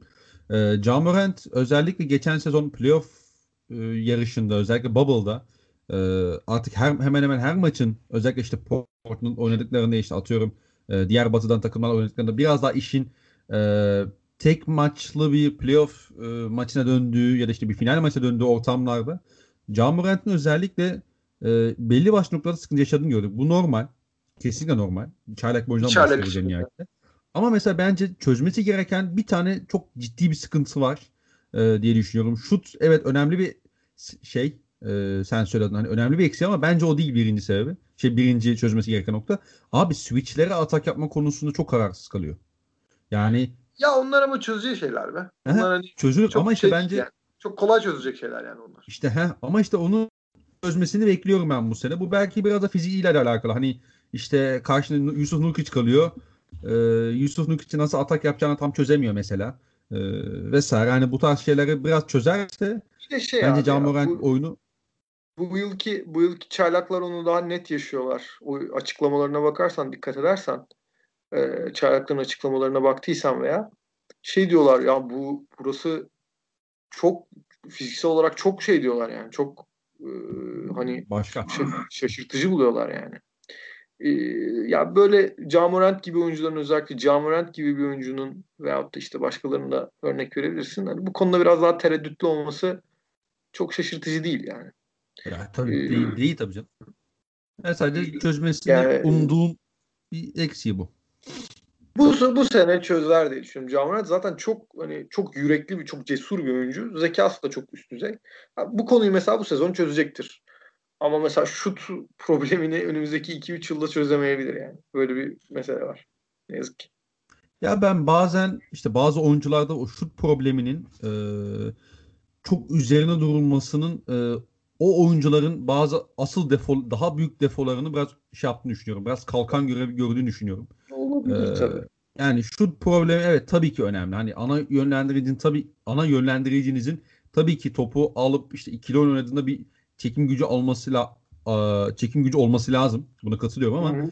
hani mesela atıyorum ya şey örneği çok güzel bir örnek bence. İşte Lonzo Ball. Hı-hı. Abi işte şutu gelişmedi, işte şut mekaniği sıkıntılı. Tamam bunlar hepsi doğru. Ama bence Lonzo Ball'un asıl problemi potuya kadar delememek, de, gittiğinde de bitirememek yani. Hani bence Lonzo Ball'un asıl, farklı... asıl problemi ne biliyor musun? Nedir abi? Yürümesini bilmiyor sahada. yani top topla yürümeyi, topla gitmeyi bilmiyor. Yani net net ger- gerçek yani bu şaka için söylediğim şey değil yani. Ee, yani en işte en yani, temel problemi o yani. Dediğim gibi işte bu şut problemi bazı oyuncuların özellikle e, diğer asıl e, büyük problemleri biraz şey oluyor. İşte kalkan görevi görüyor sanki. Hani onları biraz e, örtbas ediyormuş gibi geliyor bana. Hani John Morant de şutu biraz evet sıkıntılı ama e, onu farklı şekilde kendi alanında kullanabilir yani. İşte perdenin altında geçtiği zaman rakipler perdenin diğer tarafına onu, onu bir potaya gitmek için kardeşim, burada şut konusunun bu kadar çok konu yani bu kadar çok konuşmasının John Morant'le ilgili asıl mevzusu şu yani. Şut da atabilirse yani Evet, yani yani inanılmaz bir hücumcu olacak ya. Korkunç bir şey olacak yani. Hani, Tabii canım. E, Abi ben yani bir tane gardın şut atma hayalini besledim yıllarca için. O yüzden onu biliyorum. Onu biliyorum. Geçelim abi istersen buradan Miami Heat'imize. Galiba serinin son takımı. NBA off season podcastleri içerisindeki son takım oluyor değil mi bir de? Aynen, aynen öyle. Ya ben e, işte e, Nail ve Berkay'la da beraber işte podcast'i yarın kaydedeceğiz. Biz bunu 17 e, Aralık'ta kaydediyoruz e, Anıl'la. Hani yarın işte Berkay ve şeyle yapacağım ama onu daha önce servis edeceğiz. E, yani plano. İşte dolayısıyla seninle kapanış yapmış oluyoruz abi. Hı hı. Miami Heat'imizde. Tabii yani ne demek hocam. E, Miami Heat geçen Miami'de şöyle bir soru sorarak topu sana atayım abi. Miami Heat geçen sezonki final yolunu ne kadar hani şey almamız gerekiyor Miami Heat'in? E, ne kadar referans noktası olarak almamız gerekiyor? Artı olarak bu sene geçen sezondan ne kadar daha iyi durumdalar? Ben bu sorulara şu soruyla yanıt ben de bir soruyla yanıt vermek istiyorum. Şimdi NBA'de geçen sezon Miami Heat'in final yapmasının bir referans noktası olmayacağını iddia eden e, bunu iddia eden e, insanlar var, otoriteler var. bu, buradan beni duyabilen ve bunu düşünenlere şu soruyu sormak istiyorum. Miami Heat'in rakipleri geçen seneki rakipleri olmayacak mı? Evet. Yani Miami Heat'in rakiplerinde e, Bubble'da rakiplerinde Bubble derken çok kritik bir e, eksiklik meydana geldi de bizim mi haberimiz yok? Yani Miami Heat'in geçen sene NBA finaline gitmiş olmasını referans almamamız için bir neden var mı yani?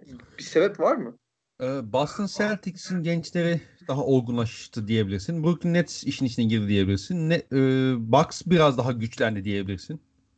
Yani tamam da bunların hepsi zaten onlarla ilgili nedenler yani. ya Bucks'ın da biraz- şöyle Bucks- şöyle bir şey de diyebilirsin. Miami Heat'in geçen sene özellikle gençlerin gösterdiği performans çok ekstremdi. İşte bir daha öyle çok kolay kolay tekrarlanamaz. Ya da tekrarlamalarını beklemiyoruz.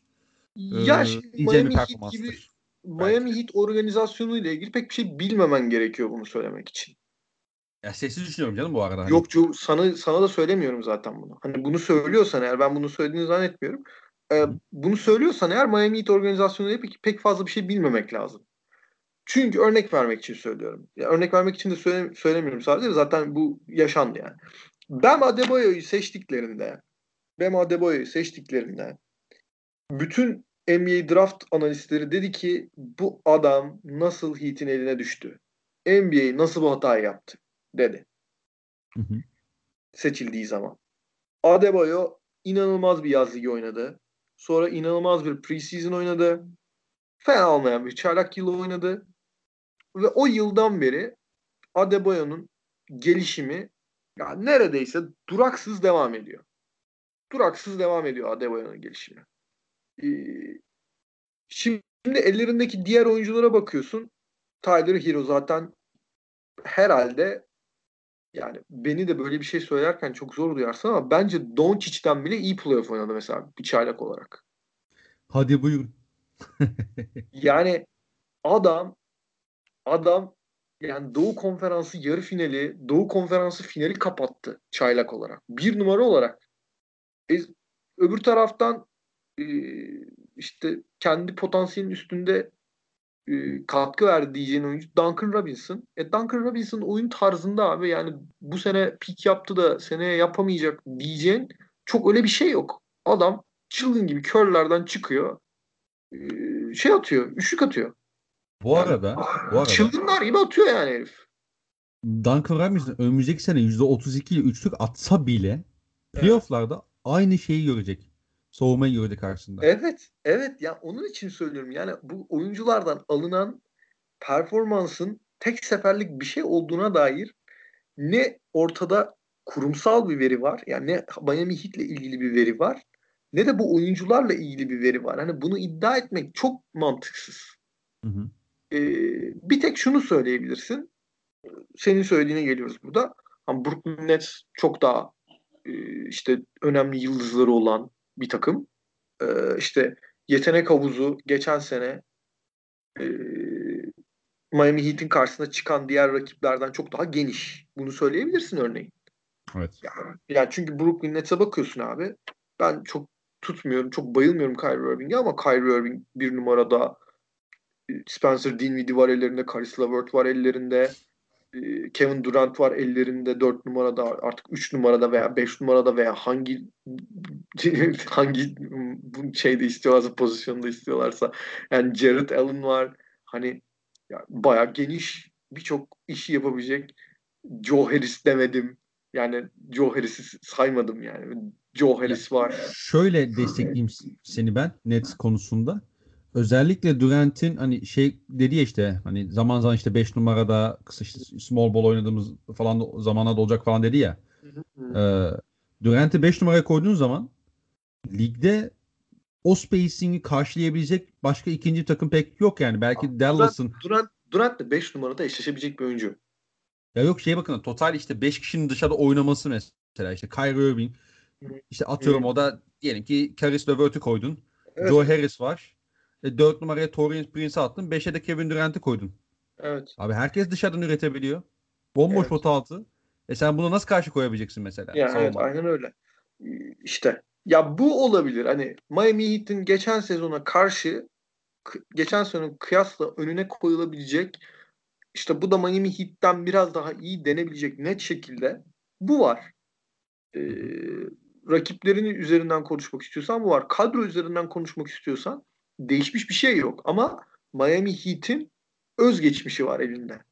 Miami Heat istikrarlı şekilde elindeki oyuncuları bir önceki sezondan daha iyi yapabilen bir takım. Yani evet, bu konuda evet. bu konuda çok iyi çalışıyor sistem. Bu konuda çok iyiler yani. Ha bir de Jay Crowder'ı kaybettiler. Playoff'ta çok iyi performans vermişti onlar için. Bu var. Ha, bu yani o kadar kritik bir şey mi? Emin değilim. İşte Avery Bradley'in onlara çok uymayabileceği söyleniyor. Ben bu konuda çok bir şeye sahip değilim yani. Yani bu kadar çok şeyim yok yani bilgim yok. Belki öyle olur, belki öyle olmaz bilmiyorum. Precious Achuva adlı çaylağın kendileri için çok iyi bir parça olduğu söyleniyor. Onunla ilgili de çok fazla bir şey bilmiyorum. Ama geçen seneki başarıya neden olan en önemli parçaları bir arada tuttular zaten. Rakiplerinin düşünmesi gerekiyor. Ben hala buna şaşıyorum. Herkes Heat'in rakiplerinin nasıl Heat'ten daha iyi olabileceğini söylüyor. Nets'i tartıştık burada demin konuştuk. Ama hiç kimse bana Celtics'in Bam Adebayo'yu kime vereceğini söylemiyor abi. Celtics Bam Adebayo ile eşleşebilecek birisini kadrosuna kattı da benim mi haberim yok? Yani işte Tristan Thompson diyeriz. Ee, yani. Yapma, yapma abi ya. Ya ki bu, arada şöyle yok, yani sen, Ya, sen yaptın niye değil yani. Yani bu mu yani? Ya bir de şöyle bir durum var. Sen Tristan Thompson'ı sahaya koyduğun zaman atıyorum. E, Tristan Thompson'ı sahaya getiremediklerini de en iyi değerlendirecek koç da Eric Spoelstra herhalde ligde. Ya da e, iki, yani evet. Iki, üç evet. koçtan biri yani. Şimdi bir de bu tarafı var işin. Yani işte o yapı yapı çok güçlü. Yani tabii, tabii. senelerdir, senelerdir bundan önceki 2-3 yıldan bahsediyorum. 3-4 yıldan bahsediyorum. Yani heat culture seneleri var ya, yani LeBron sonrası seneleri. Doğu'nun en büyük şansı, şansı şu oldu. Miami Heat çok garip bir tercih yaptı. Kendisini her seferinde başarılı yapan formülden vazgeçti ve yıldız oyunculardan biraz uzak durmak gibi ilginç bir işe girişti. Bence Pat Riley'nin yöneticilik kariyerinin yani yöneticilik tercihleri açısından en fiyasko kararı buydu. Eğer bir tane hani bulabilecek olsam başarısızlık kötü bunu söyleyebilirsin. Ya bu Miami Heat'in gördüğü ilgiyle de alakalı olabilir ama oyuncuların. Miami'ye bakış, bakış açısıyla da alakalı olabilir. Yani sen X oyuncuyu alamıyorsan hani eldekilere uzun dönem kontrat verelim. Hani onlarla bir Hayır, maksimum ta- tabii şey ki, oluşturmak tabii ki bu, demiştir. Ta- bunu tabii ki anlıyorum. Ama Pat Riley gibi sürekli yıldızları iyi idare edip yıldızları çekerek hem koç olarak yıldızları iyi idare ederek veyahut da yönetici olarak yıldızları çekerek hı hı. E, takımlarını çok üst seviyeye çıkarmış bir adamın yani bozuk olmayan bir fikri, bir kavramı tamir etmeye çalışması üzücü oldu bence. Ya tabii ee, canım 2014 ile vakit, 2019 arasındaki o 5 sene ve vakit kaybettirdi Heat'e ve şöyle bir şeye de neden oldu. Rakipleri Miami Heat'in ne kadar üst düzey bir organizasyon olduğunu unuttular. Ve hala bu ilginç ve hatalı e, varsayımla e, Miami Heat'i düşünmeye devam ediyorlar. Yani bence bu çok kritik bir hata ve Hı-hı. yine onlara pahalıya mal olur yani. Ee, çünkü benim... basket basketbol pardon. kurumu olarak Miami Heat'te hiçbir eksilme yok yani. Ya benim Heat'le alakalı şöyle bir şeyim var. E, merak ettiğim nokta var. Özellikle şimdi Jay Crowder benim inanılmaz tuttuğum bir adam değil ama faydalı bir oyuncu en nihayetinde. Çok faydalıydı evet. evet özellikle bu takım için çok faydalıydı. Hani çok acayip şut attı yani Miami'de. Evet. Ee, ama işte hani mesela orayı tam anlamıyla kapatmadılar. Yani o 3-4 numarada işte ekstradan işte birkaç pozisyon savunabilecek e, işte uzun kollu uzun e, işte size'lı fizik bir kanat oyuncusu eklemediler. Hani Avery evet. Bradley tamam Avery Bradley'nin katkı verebileceği alanlar var yani özellikle e, siz işte 5 numaranızda Bam Adebayo varken ve siz Bam Adebayo olabildiğince çember etrafında kullanmak istiyorken savunmada Hı-hı. Avery Bradley rakibin en iyi kısasını alıp o perdenin üstünden her seferinde savaşabilecek, savaşacak ve savaşmayı hani e, kendi bir şey haline getiren adam. Çok savunma evet. yüksek bir adam yani hala. Hı hı. Dolayısıyla handoff var da hani şey de var mesela ben özellikle işte hem Boston döneminde hem işte Austin Van Gundy e, Pistons döneminde Avery Bradley'nin çok fazla şey setlerini hatırlıyorum onun üzerine oynanan. İşte curl gelip işte handoff'la topu alıp işte oradan orta mesafe attığını ya da işte içeri devrilen uzunu bulduğunu çok fazla hatırlıyorum Hı hı. mesela. İşlevli bir oyuncu yani. Evet ve bunları en iyi yapan uzunlardan biri Mehmet Abayo bu arada. Hı hı, Bu handoff evet. işini. Yani Evet. dolayısıyla hücumda da ekstra ufak da bulsa katkısı olacaktır bence Avery Bradley'nin. Ee, her ne kadar Yani bundan 4 sene önce bu- grind olmasa da.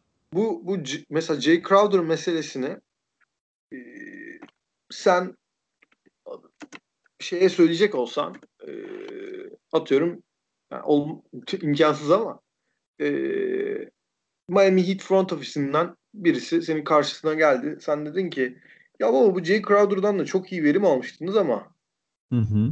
Yerine birini koymadınız diyecek olsan o sana der ki Jay Crowder'dan bizden önce en son hangi takım iyi verim almıştı? evet. Yani evet. hani burada zaten Miami Heat'in e, mantığında, retoriğinde, düşünce biçiminde e, delik açmaya çalıştığın, bir sıkıntı bulmaya çalıştığın zaman veyahut da işte şunu yapmadılar, bunu yapmadılar falan diye düşündüğün sırada bu ihtimalleri ih- ihmal etmemek gerekiyor. Zaten o yani e, Jay Crowder'ı aldıklarında bu kadar çok işlevli, bu, bu kadar çok işlerine yarayacağını düşünen birisi de pek yoktu zaten. E, Abi şimdi mesela Jay Crowder Miami Heat'e geldiğinde Hı. çok kısa şey söyleyeceğim. Jay Crowder Miami Heat'e geldiğinde istatistiklerine tam net hakim değilim ama yanlış hatırlamıyorsam köşe üçlüklerinde %20 küsürlerde isabet bulmuştu o sezon. Yani geçen sezon. Evet. Heat'e gelene kadar. Evet. evet Yani Heat'te nasıl Heat'te nasıl şut attığını hatırlıyoruz yani hepimiz. Yani e, ya o yüzden hani e, şey yapmak lazım. E, Heat'i biraz beklemek lazım böyle söyleyeyim.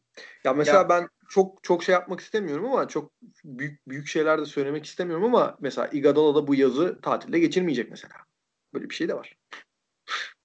Yani evet. evet. E, i- ellerinde Andre Iguodala da var. Yani şimdi tabii ki biliyorum yani eskisi gibi olmayacak falan ama sonuçta geçen yıl yazı boks yaparak geçirdi kral yani. Boks yaptı, kitap yazdı.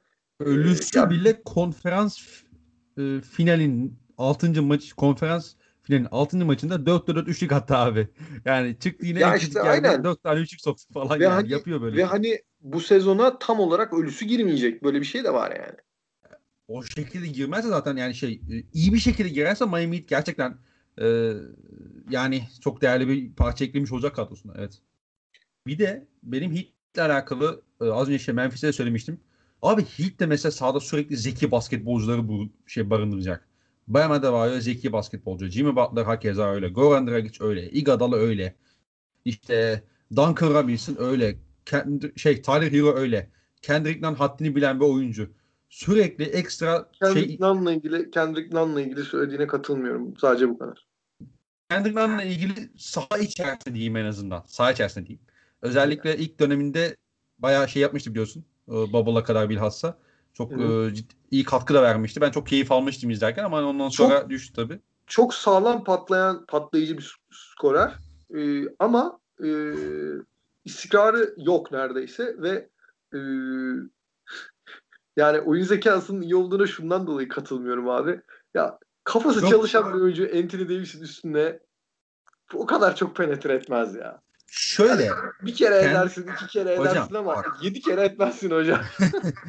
Kendrick Nunn'la alakalı şunu dedim. Ha- Hani şeyini bilen, hani haddini bilen bir oyuncu tarzı bir kelime kullandım. Ama oyun zekasını övmedim. Ha, Lütfen. Tamam, tamam. Hani hoş şey diyebilirsin yani Anthony Davis'in üzerine giden adam nasıl haddini biliyor da diyebilirsin Yok bir abi, konu ama. denemesi lazım. denemesi lazım. Ben bu adamda bir şey yapamıyorum deyip vazgeçemez diyorum. Öyle bir şey Yani. yok da. Ee, Yani. e, dolayısıyla hani ben Miami Heat'in mesela işte sürekli ekstra işte top yönlendiricileriyle sahada kalıyor. iyi pasörle sahada kalıyorlar. Zeki basketbolcuyla sahada kalıyorlar ve bu dolayısıyla size çok fazla kanal açıyor zaten. Çok rahatlatıyor özellikle Duncan Robinson ve Tyler Hero'nun da o handoff'larda özellikle o çekim gücünü de hesaba katınca. Ee, ya Miami Heat'in başına, başına gelebilecek kötü bir şey ne olabilir mesela şu kadroya baktığın zaman yani şu Jimmy noktada beni biraz sakatlanması. Ha, sakatlık dışında canım. Yani, Yani sahaya şu kadroya baktığın zaman hani biraz böyle Ha, acaba şurası daha iyi olabilir miydi? Şurası biraz sıkıntılı. basketbol olarak daha iyi, daha kötü bir şey mi diyorsun? Tabii tabii tabii aynen aynen. Saha içinde yani. Yani Myers Leonard'ın Myers Leonard'ın hiçbir şey vermemesi mesela hoş olmaz onlar için. Örnek vermek. Yani ben bir şey beklediklerini düşünmüyorum ama. Ama işte iyi para verdiler onu söylemek istiyorum. iyi bir maaş bağladılar yani. He, öyle evet. Yani Leonard ve Olinik ikilisi şimdi ba- kağıt üstünde baktığın zaman aa böyle oyuncuları var falan dediğim bir ikili değil ama iyi bir maaş bağlı yani onlara. Yaklaşık yanlış hatırlamıyorsam işte bir 23-24 milyon dolar ikisine toplam bağlı yani. Ee, bu ikiliden mutlaka bir şeyler almaları lazım. A- alıyorlardı ama geçen senekinden biraz daha fazlasını almaları bence gerekiyor. Ha diyeceksin ki ne bulacaklar bu oyunculardan da daha o kadar. Haklı olabilirsin. Ee, ama hani şey arıyoruz hani eksik arıyoruz ya bir de onlar için kötü olan geçen seneki Tyler Hero'nun playoff ve sezon performansının şey olması hani böyle bir e,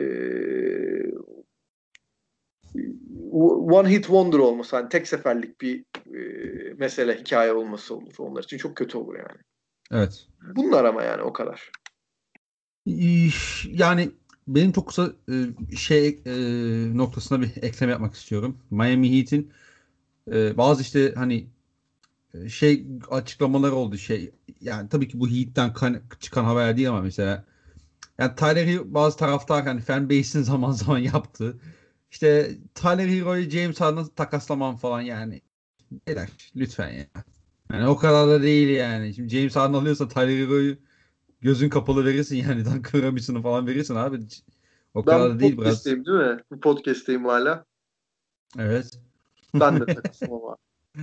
Hadi buyurun. Ben, ben de takaslamam. İmkansız Yok yani. abi. Hani Petrali'nin öyle düşünmediğini düşünüyorum en azından.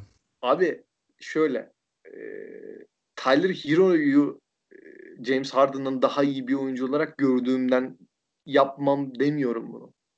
Ama oyun tarzı olarak James Harden'ı bu takıma getirebilir miyim? E, Miami Heat'in düzenine ikna edebilir miyim? Ya Miami Heat'teki e, Miami Heat'teki düzenden haberdar mısın abi sen? Yani ne olduğunu bittiğini biliyor musun antrenmanlarda? Hı hı. Yani bir tek örnek vermek için anlat, anlatıyorum bunu. Miami Heat'te Pat Riley antrenman sahasına geldiği zaman oyuncular askeri düzen tek sıra oluyorlar yan yana. Ee, hep beraber hazır oldu duruyorlar. Pat Riley'i bekliyorlar. Yani sen mesela sadece soruyorum. James Harden'ı böyle bir düzenin içerisinde sen hayal edebiliyor musun? Bir tek bunu soracağım sana. Abi doğru ama mesela en basitinden e, LeBron'lu dönemlere geçtiğimiz zamanda e, yine mesela atıyorum o dönem işte LeBron James'in karşısında kalıp da işte Spolstra'yı takım tutan da Pat Riley. T- tamam ama LeBron da o zaman zaten ben öğrenmeye geliyorum diyerek geldi Miami Heat'e ve ben öğrendim diyerek gitti. Ben alacağımı Öyle. aldım ve gidiyorum dedi ve gitti adam. Tamam.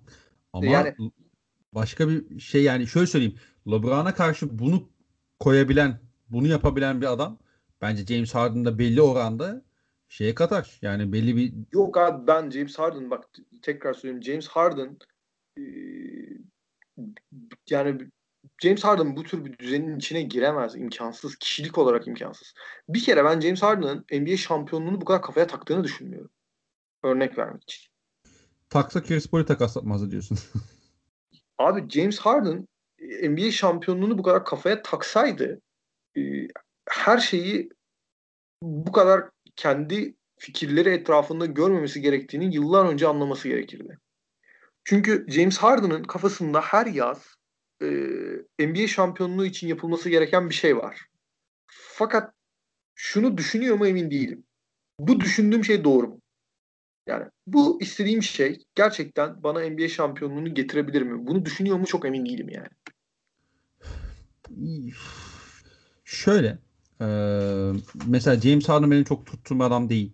Oyun tarzı gereği işte e, sürekli etrafındaki ikinci oyuncular işte yıldız oyuncularla geçinememesi vesaire. İşte hani şey var abi işte Dwight Howard'la da problem yaşadı bu adam. Chris Paul'la da problem yaşadı. Russell Oyun Westbrook... tarzında da problem var abi. Oyun tarzında problem var. Aynen öyle. Yani Ama, savunma, savunma yapmaması gibi bir problemi var adamın. Yapmıyor yani. Yani post savunuyor canım şimdi sen de adamın hakkını yemem. Ne yapıyor? Post savunuyor. Allah razı olsun ya. Sırtı dönük adam mı savunuyor guard? Evet evet. Vay vay vay vay. 5 numara oynatalım abi o zaman. E, yapmadıkları şey değil abi yani geçen seneki e, yaptılar yaptılar ne olduğunu gördük abi olmuyor işte yani zaten adamla ilgili problem bu olmuyor yani adamın yani şey falan konusunda yani Heat o karaktere gider mi? Yani sonuç olarak tabii ki James Harden çok özel bir adam. Hani adam bu da kalk basketbolculuğunu gömmeyelim ama şey sıkıntısı var abi. Yani adamın şimdi takaslanmak isteyebilirsin. Dersin ki ben bu Houston'da artık bir gelecek görmüyorum. Bir bok görmüyorum. Ben ayrılmak istiyorum diyebilirsin ama bu şekilde olmaz ya. Bu şekilde olmaz yani. Bu şekilde oluyor genelde artık ya. Ben orada Amenna. Çok... Ama işte mesela bu oyuncu mesela ben dışarıdan bakan bir taraftar olarak ya bir X bir işte NBA sever olarak söylüyorum bunu. Hı hı. Ben takımda böyle adam istemem ki. Abi zaten kimse istemiyor. Ha. Öyle bir problem var zaten ardında ilgili. Bütün kimse o kadar... sahaya getirdiği olumlu işte şeylere işte atıyorum yaptıklarına vesaire bakarak da insan şey diyor.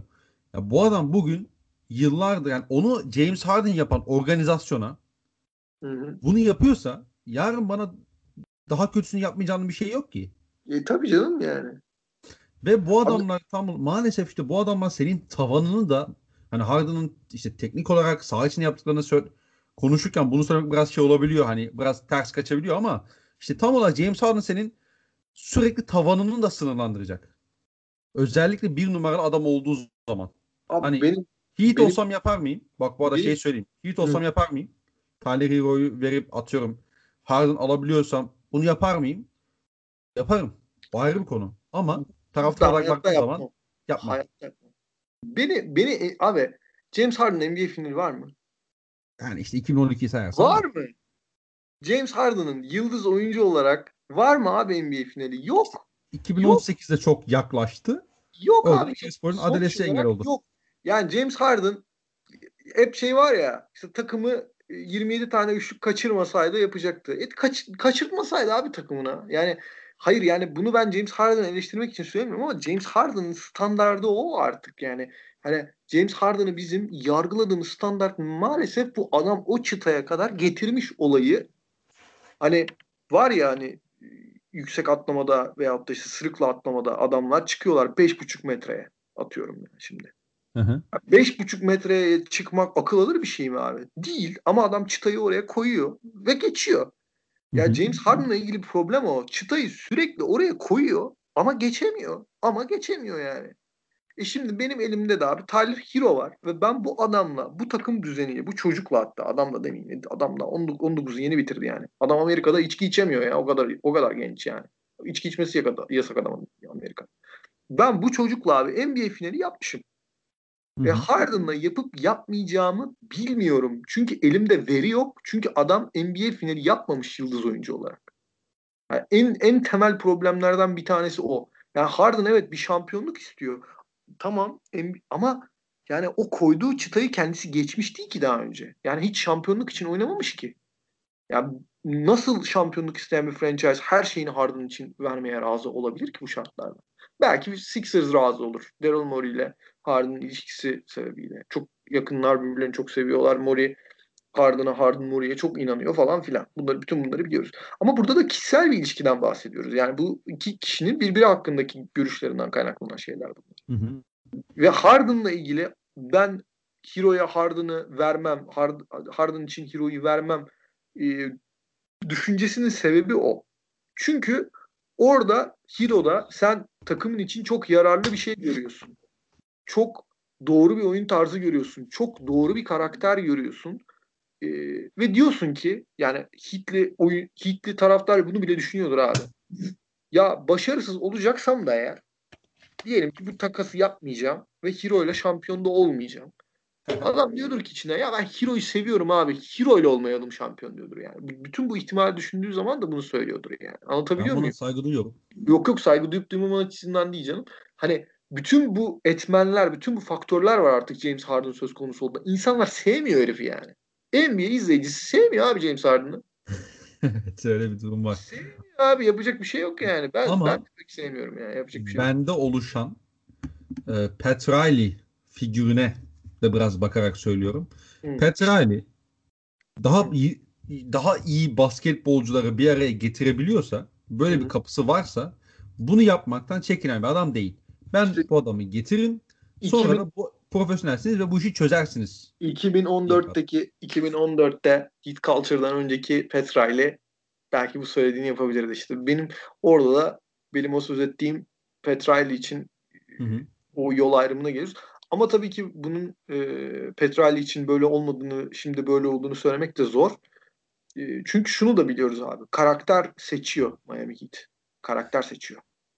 E, ve bunu çok önemsiyorlar yani. Mesela Yani- Bam, Bam Adebayo'yu seçtikleri zaman şöyle seçmişler yani workout'undan sonra workout'unu yapmış bitirmiş bayağı zor bir workout vermişler. Petrali de onu izlemiş. Petrali'ye dönmüş ve küfürlü bir şekilde sinkaflı bir şekilde demiş ki bana verebileceğiniz en zor bok bu mu yani? Ve ondan sonra Petrali işte çıkmış workout'tan demiş ki bu çocuğu seçiyoruz hayırlı olsun. Yani Hani yani bu hani elle tutulmayan o karakter kısmına da işin çok kıymet veren bir organizasyon. Ee, o nedenle Harden'ı ben onlara fersah fersah uzakta görüyorum. Hele de Harden için Hero gibi bir parçayı ya, vermezler. Ee, vermemekte de doğru yaparlar. İşin kontrat tarafı da var. Bunu hiç konuşmadık da.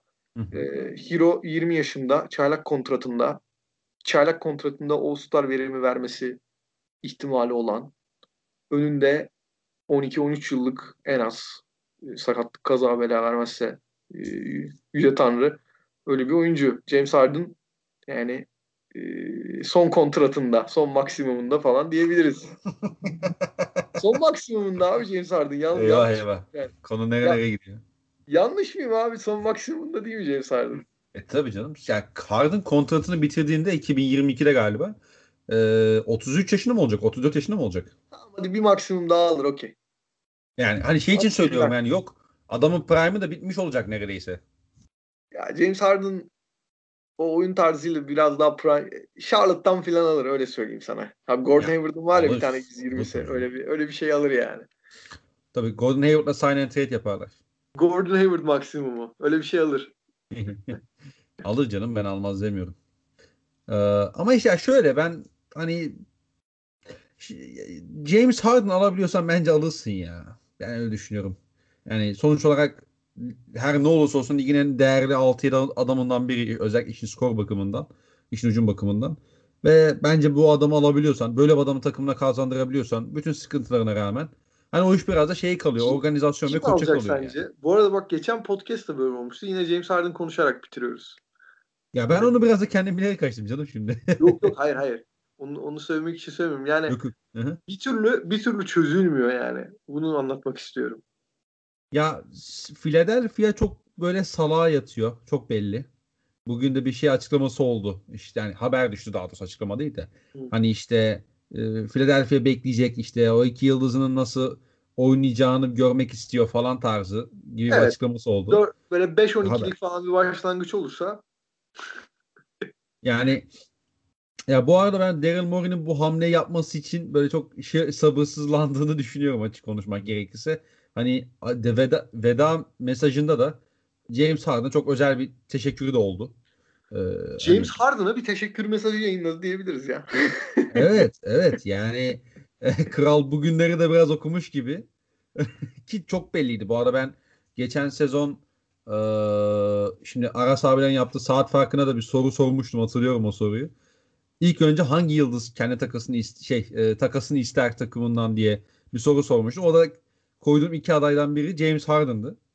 E, çünkü belliydi yani Daryl Morey gidecek. Daryl Morey ile birlikte Mike D'Antoni de gidecek. Ve bu yapıda James Harden'ın kalmak istemeyeceği çok belliydi. En azından ben öyle düşünüyordum. E, zaman beni haklı çıkarttı naçizane.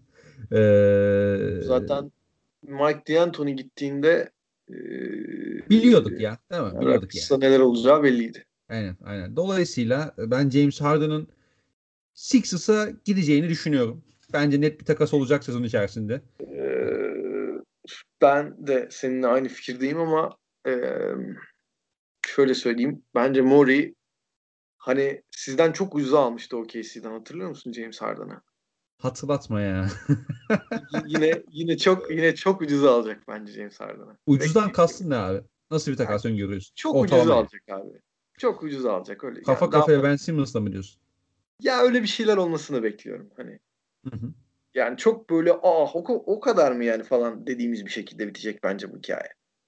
E Çünkü abi James Harden'la Houston arasındaki bağ her geçen gün daha da kopacak. En Hı-hı. basitinden. E dolayısıyla hani işte şey olacak yani dolayısıyla bir bu de, bir de şey çok önemli. Bir de bir de şey çok önemli bak. Houston'la Houston'la onun arasındaki bağın o kadar önemi yok. Houston'la arasındaki bağ tamamen kopmuş olsun. Ya şu ama an sahaya yansıyor ama işte. Ya tamam abi sahada sah ya abi bizimle e, Spurs'la Kavay arasındaki bağ tamamen koptu. Bir oyuncunun takas değeriyle o e, durum arasında o kadar öyle bir korelasyon yok. Önemli olan şu. Oyuncunun pazarı ne nedir? Ne kadardır? Abi sana şunu soracağım. Harden'ın, pazarı o kadar şey gözükmüyor. Geniş ve yüksek gözükmüyor. En önemli mesele bu. Yani Rockets o yüzden zaten görüntüyü düzeltmeye çalışıyor. Çünkü Harden'ın e, pazarının daha geniş ve daha büyük olmasına çok ihtiyaçları var. Ama işte yani Harden temel olarak ya bak şimdi o oyuncunun takas e, şeyi takas değeri 2-3 şekilde çok yüksek olabilir. Bir inanılmaz değerli bir oyuncudur. En önemlisi. Tamam. Harden'ın birinci doni verisinde hiçbir problem yok. Ama ikinci ve üçüncüsünde çok mühim problemler var. İkincisi oyun tarzı çok iyidir. Ya çünkü takas yapmak şöyle bir iş abi. Sen oyuncuları veriyorsun, başka bir oyuncuya dönüştürüyorsun. Çok güzel. Ama bu oyuncuların o verdiğin oyuncuların takımdan gittiği ve yerlerine senin seçtiğin o kişinin geldiği anlamına geliyor. Ya sen aslında yalnızca takas yapmıyorsun. Yalnızca oyuncu takas etmiyorsun. Oyun tarzı da takas ediyorsun. Oyun tarzı gösteriyorsun. Oyun tarzı getiriyorsun. James Harden'ın oyun tarzı ligin kalanındaki NBA yıldızları için hiç hoş değil. Bu çok mühim bir problem. Ya bu adamla oynamak istediğini bildiğimiz bir kişi var ligde. O da Kevin Durant. Ya başka da kimse aa James Harden oynamayı çok isterim demedi. Ki muhtemelen Kevin Durant de James Harden'la iyi arkadaş olduğu için bunu söyledi. Yani e, oyun tarzından yani, değil de e, yani, dışı faktörler belki de. E, yani üçüncü tarafı da o sağ dışı faktörler. Abi James Harden öyle çok yani dostu varsa da benim haberim yok yani. Ama e, olmadığını şöyle anlatayım sana. E, en, şimdi All Star benim hatırladığım iki yıldır draft usulü yapılıyor. Evet, evet, evet. Son sıralarda kim var ve aç bak iki draftta da. Kim var acaba? Ya James aşağı, şey baya, şey bilmiyorum. Bayağı aşağılarda bir adam var oralarda yani. Abi şöyle diyeyim ama şöyle James Harden iki sezondur yani işte bir, birkaç sezonda en azından o draft usulü olduğundan beri de zaten ilk 5 başlamıyor mu? Yani otomatikman zaten hani e, kaptanların e, ilk seçtiği 4 adamdan biri otomatikman ne oluyor yani en nihayetinde.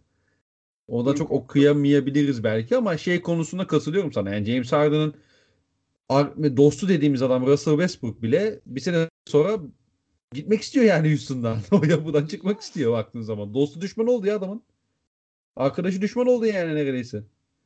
Yani bu bu halk bunu unutmaz. Yani Westbrook'çular olarak bunu unutmayız. Ki Westbrook'un oradan ayrılmasına da çok sevindim bir e, OKC ve Russell Westbrook hayranı olarak. E, abimin e, öyle bir yapıda devam etmesini istemezdim. Hayırlısı oldu kendisi için daha iyi oldu. Washington'da Bradley Beal'la birlikte takılsınlar. Playoff kovalasınlar vesaire. Diyelim. Aa, aa bekleyeceğim bir şey var mı? Mutlu musun o olaydan? Ya yok en fazla olacağı 7 6 7 yani. Hani en iyi ihtimalle al, en en en iyi ihtimalle 6 olurlar. En kötü ihtimalle de ondan play yaparlar yani. O kadar diyorsun ha? Tamam ne olacak ki başka?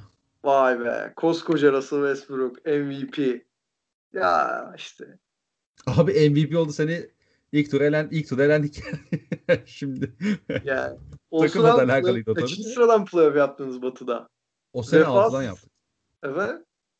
Abi yani inanılmaz keyifliydi be o sene izlemek var ya. Batı'da 6'dan playoff yaptırmış oğlum adam. Abi. Doğu'da Doğu'da 6'dan playoff yaptıramayacak mı koskoca Russell Westbrook? Yazık be. İnşallah yaptır abi. Ne diyeyim abi yani işte, en çok ben mutlu olurum bundan. Ya hayır işte onu söylemek istemiyorum. Yani hani James Harden'ın bütün o kıymetlerinden bahsediyorsun ya işte. Hı Russell da West, Westbrook da yani oyun tarzı bakımından ondan çok çok farklı bir oyuncu değil işte. Ama işte bak Russell Westbrook'la alakalı şöyle bir durum var. Yani Harden Westbrook'tan daha iyi bir basketbolcu mu? Evet. Ama ben böyle noktalarda biraz şeyde bakıyorum. Abi kim ya kim adamın yanına ayrılırsa, ayrılırsa ayrılsın yani işte Westbrook'tan bahsediyorum. Yani kim Westbrook'la beraber çalışır çalışsın. Abi bir insan hakkında sürekli mi pozitif konuşulur? Evet. Doğru. Do- doğru. Bazı bazı karaktersizler Westbrook'un çok kötü bir takım arkadaşı olduğunu falan iddia etti yıllarca. Hı hı. Abi yani gördük. Gördük yani. Paul George adamın yanında MVP ol seviyesine geldi. Jeremy Grant Westbrook'un yanında gelişti.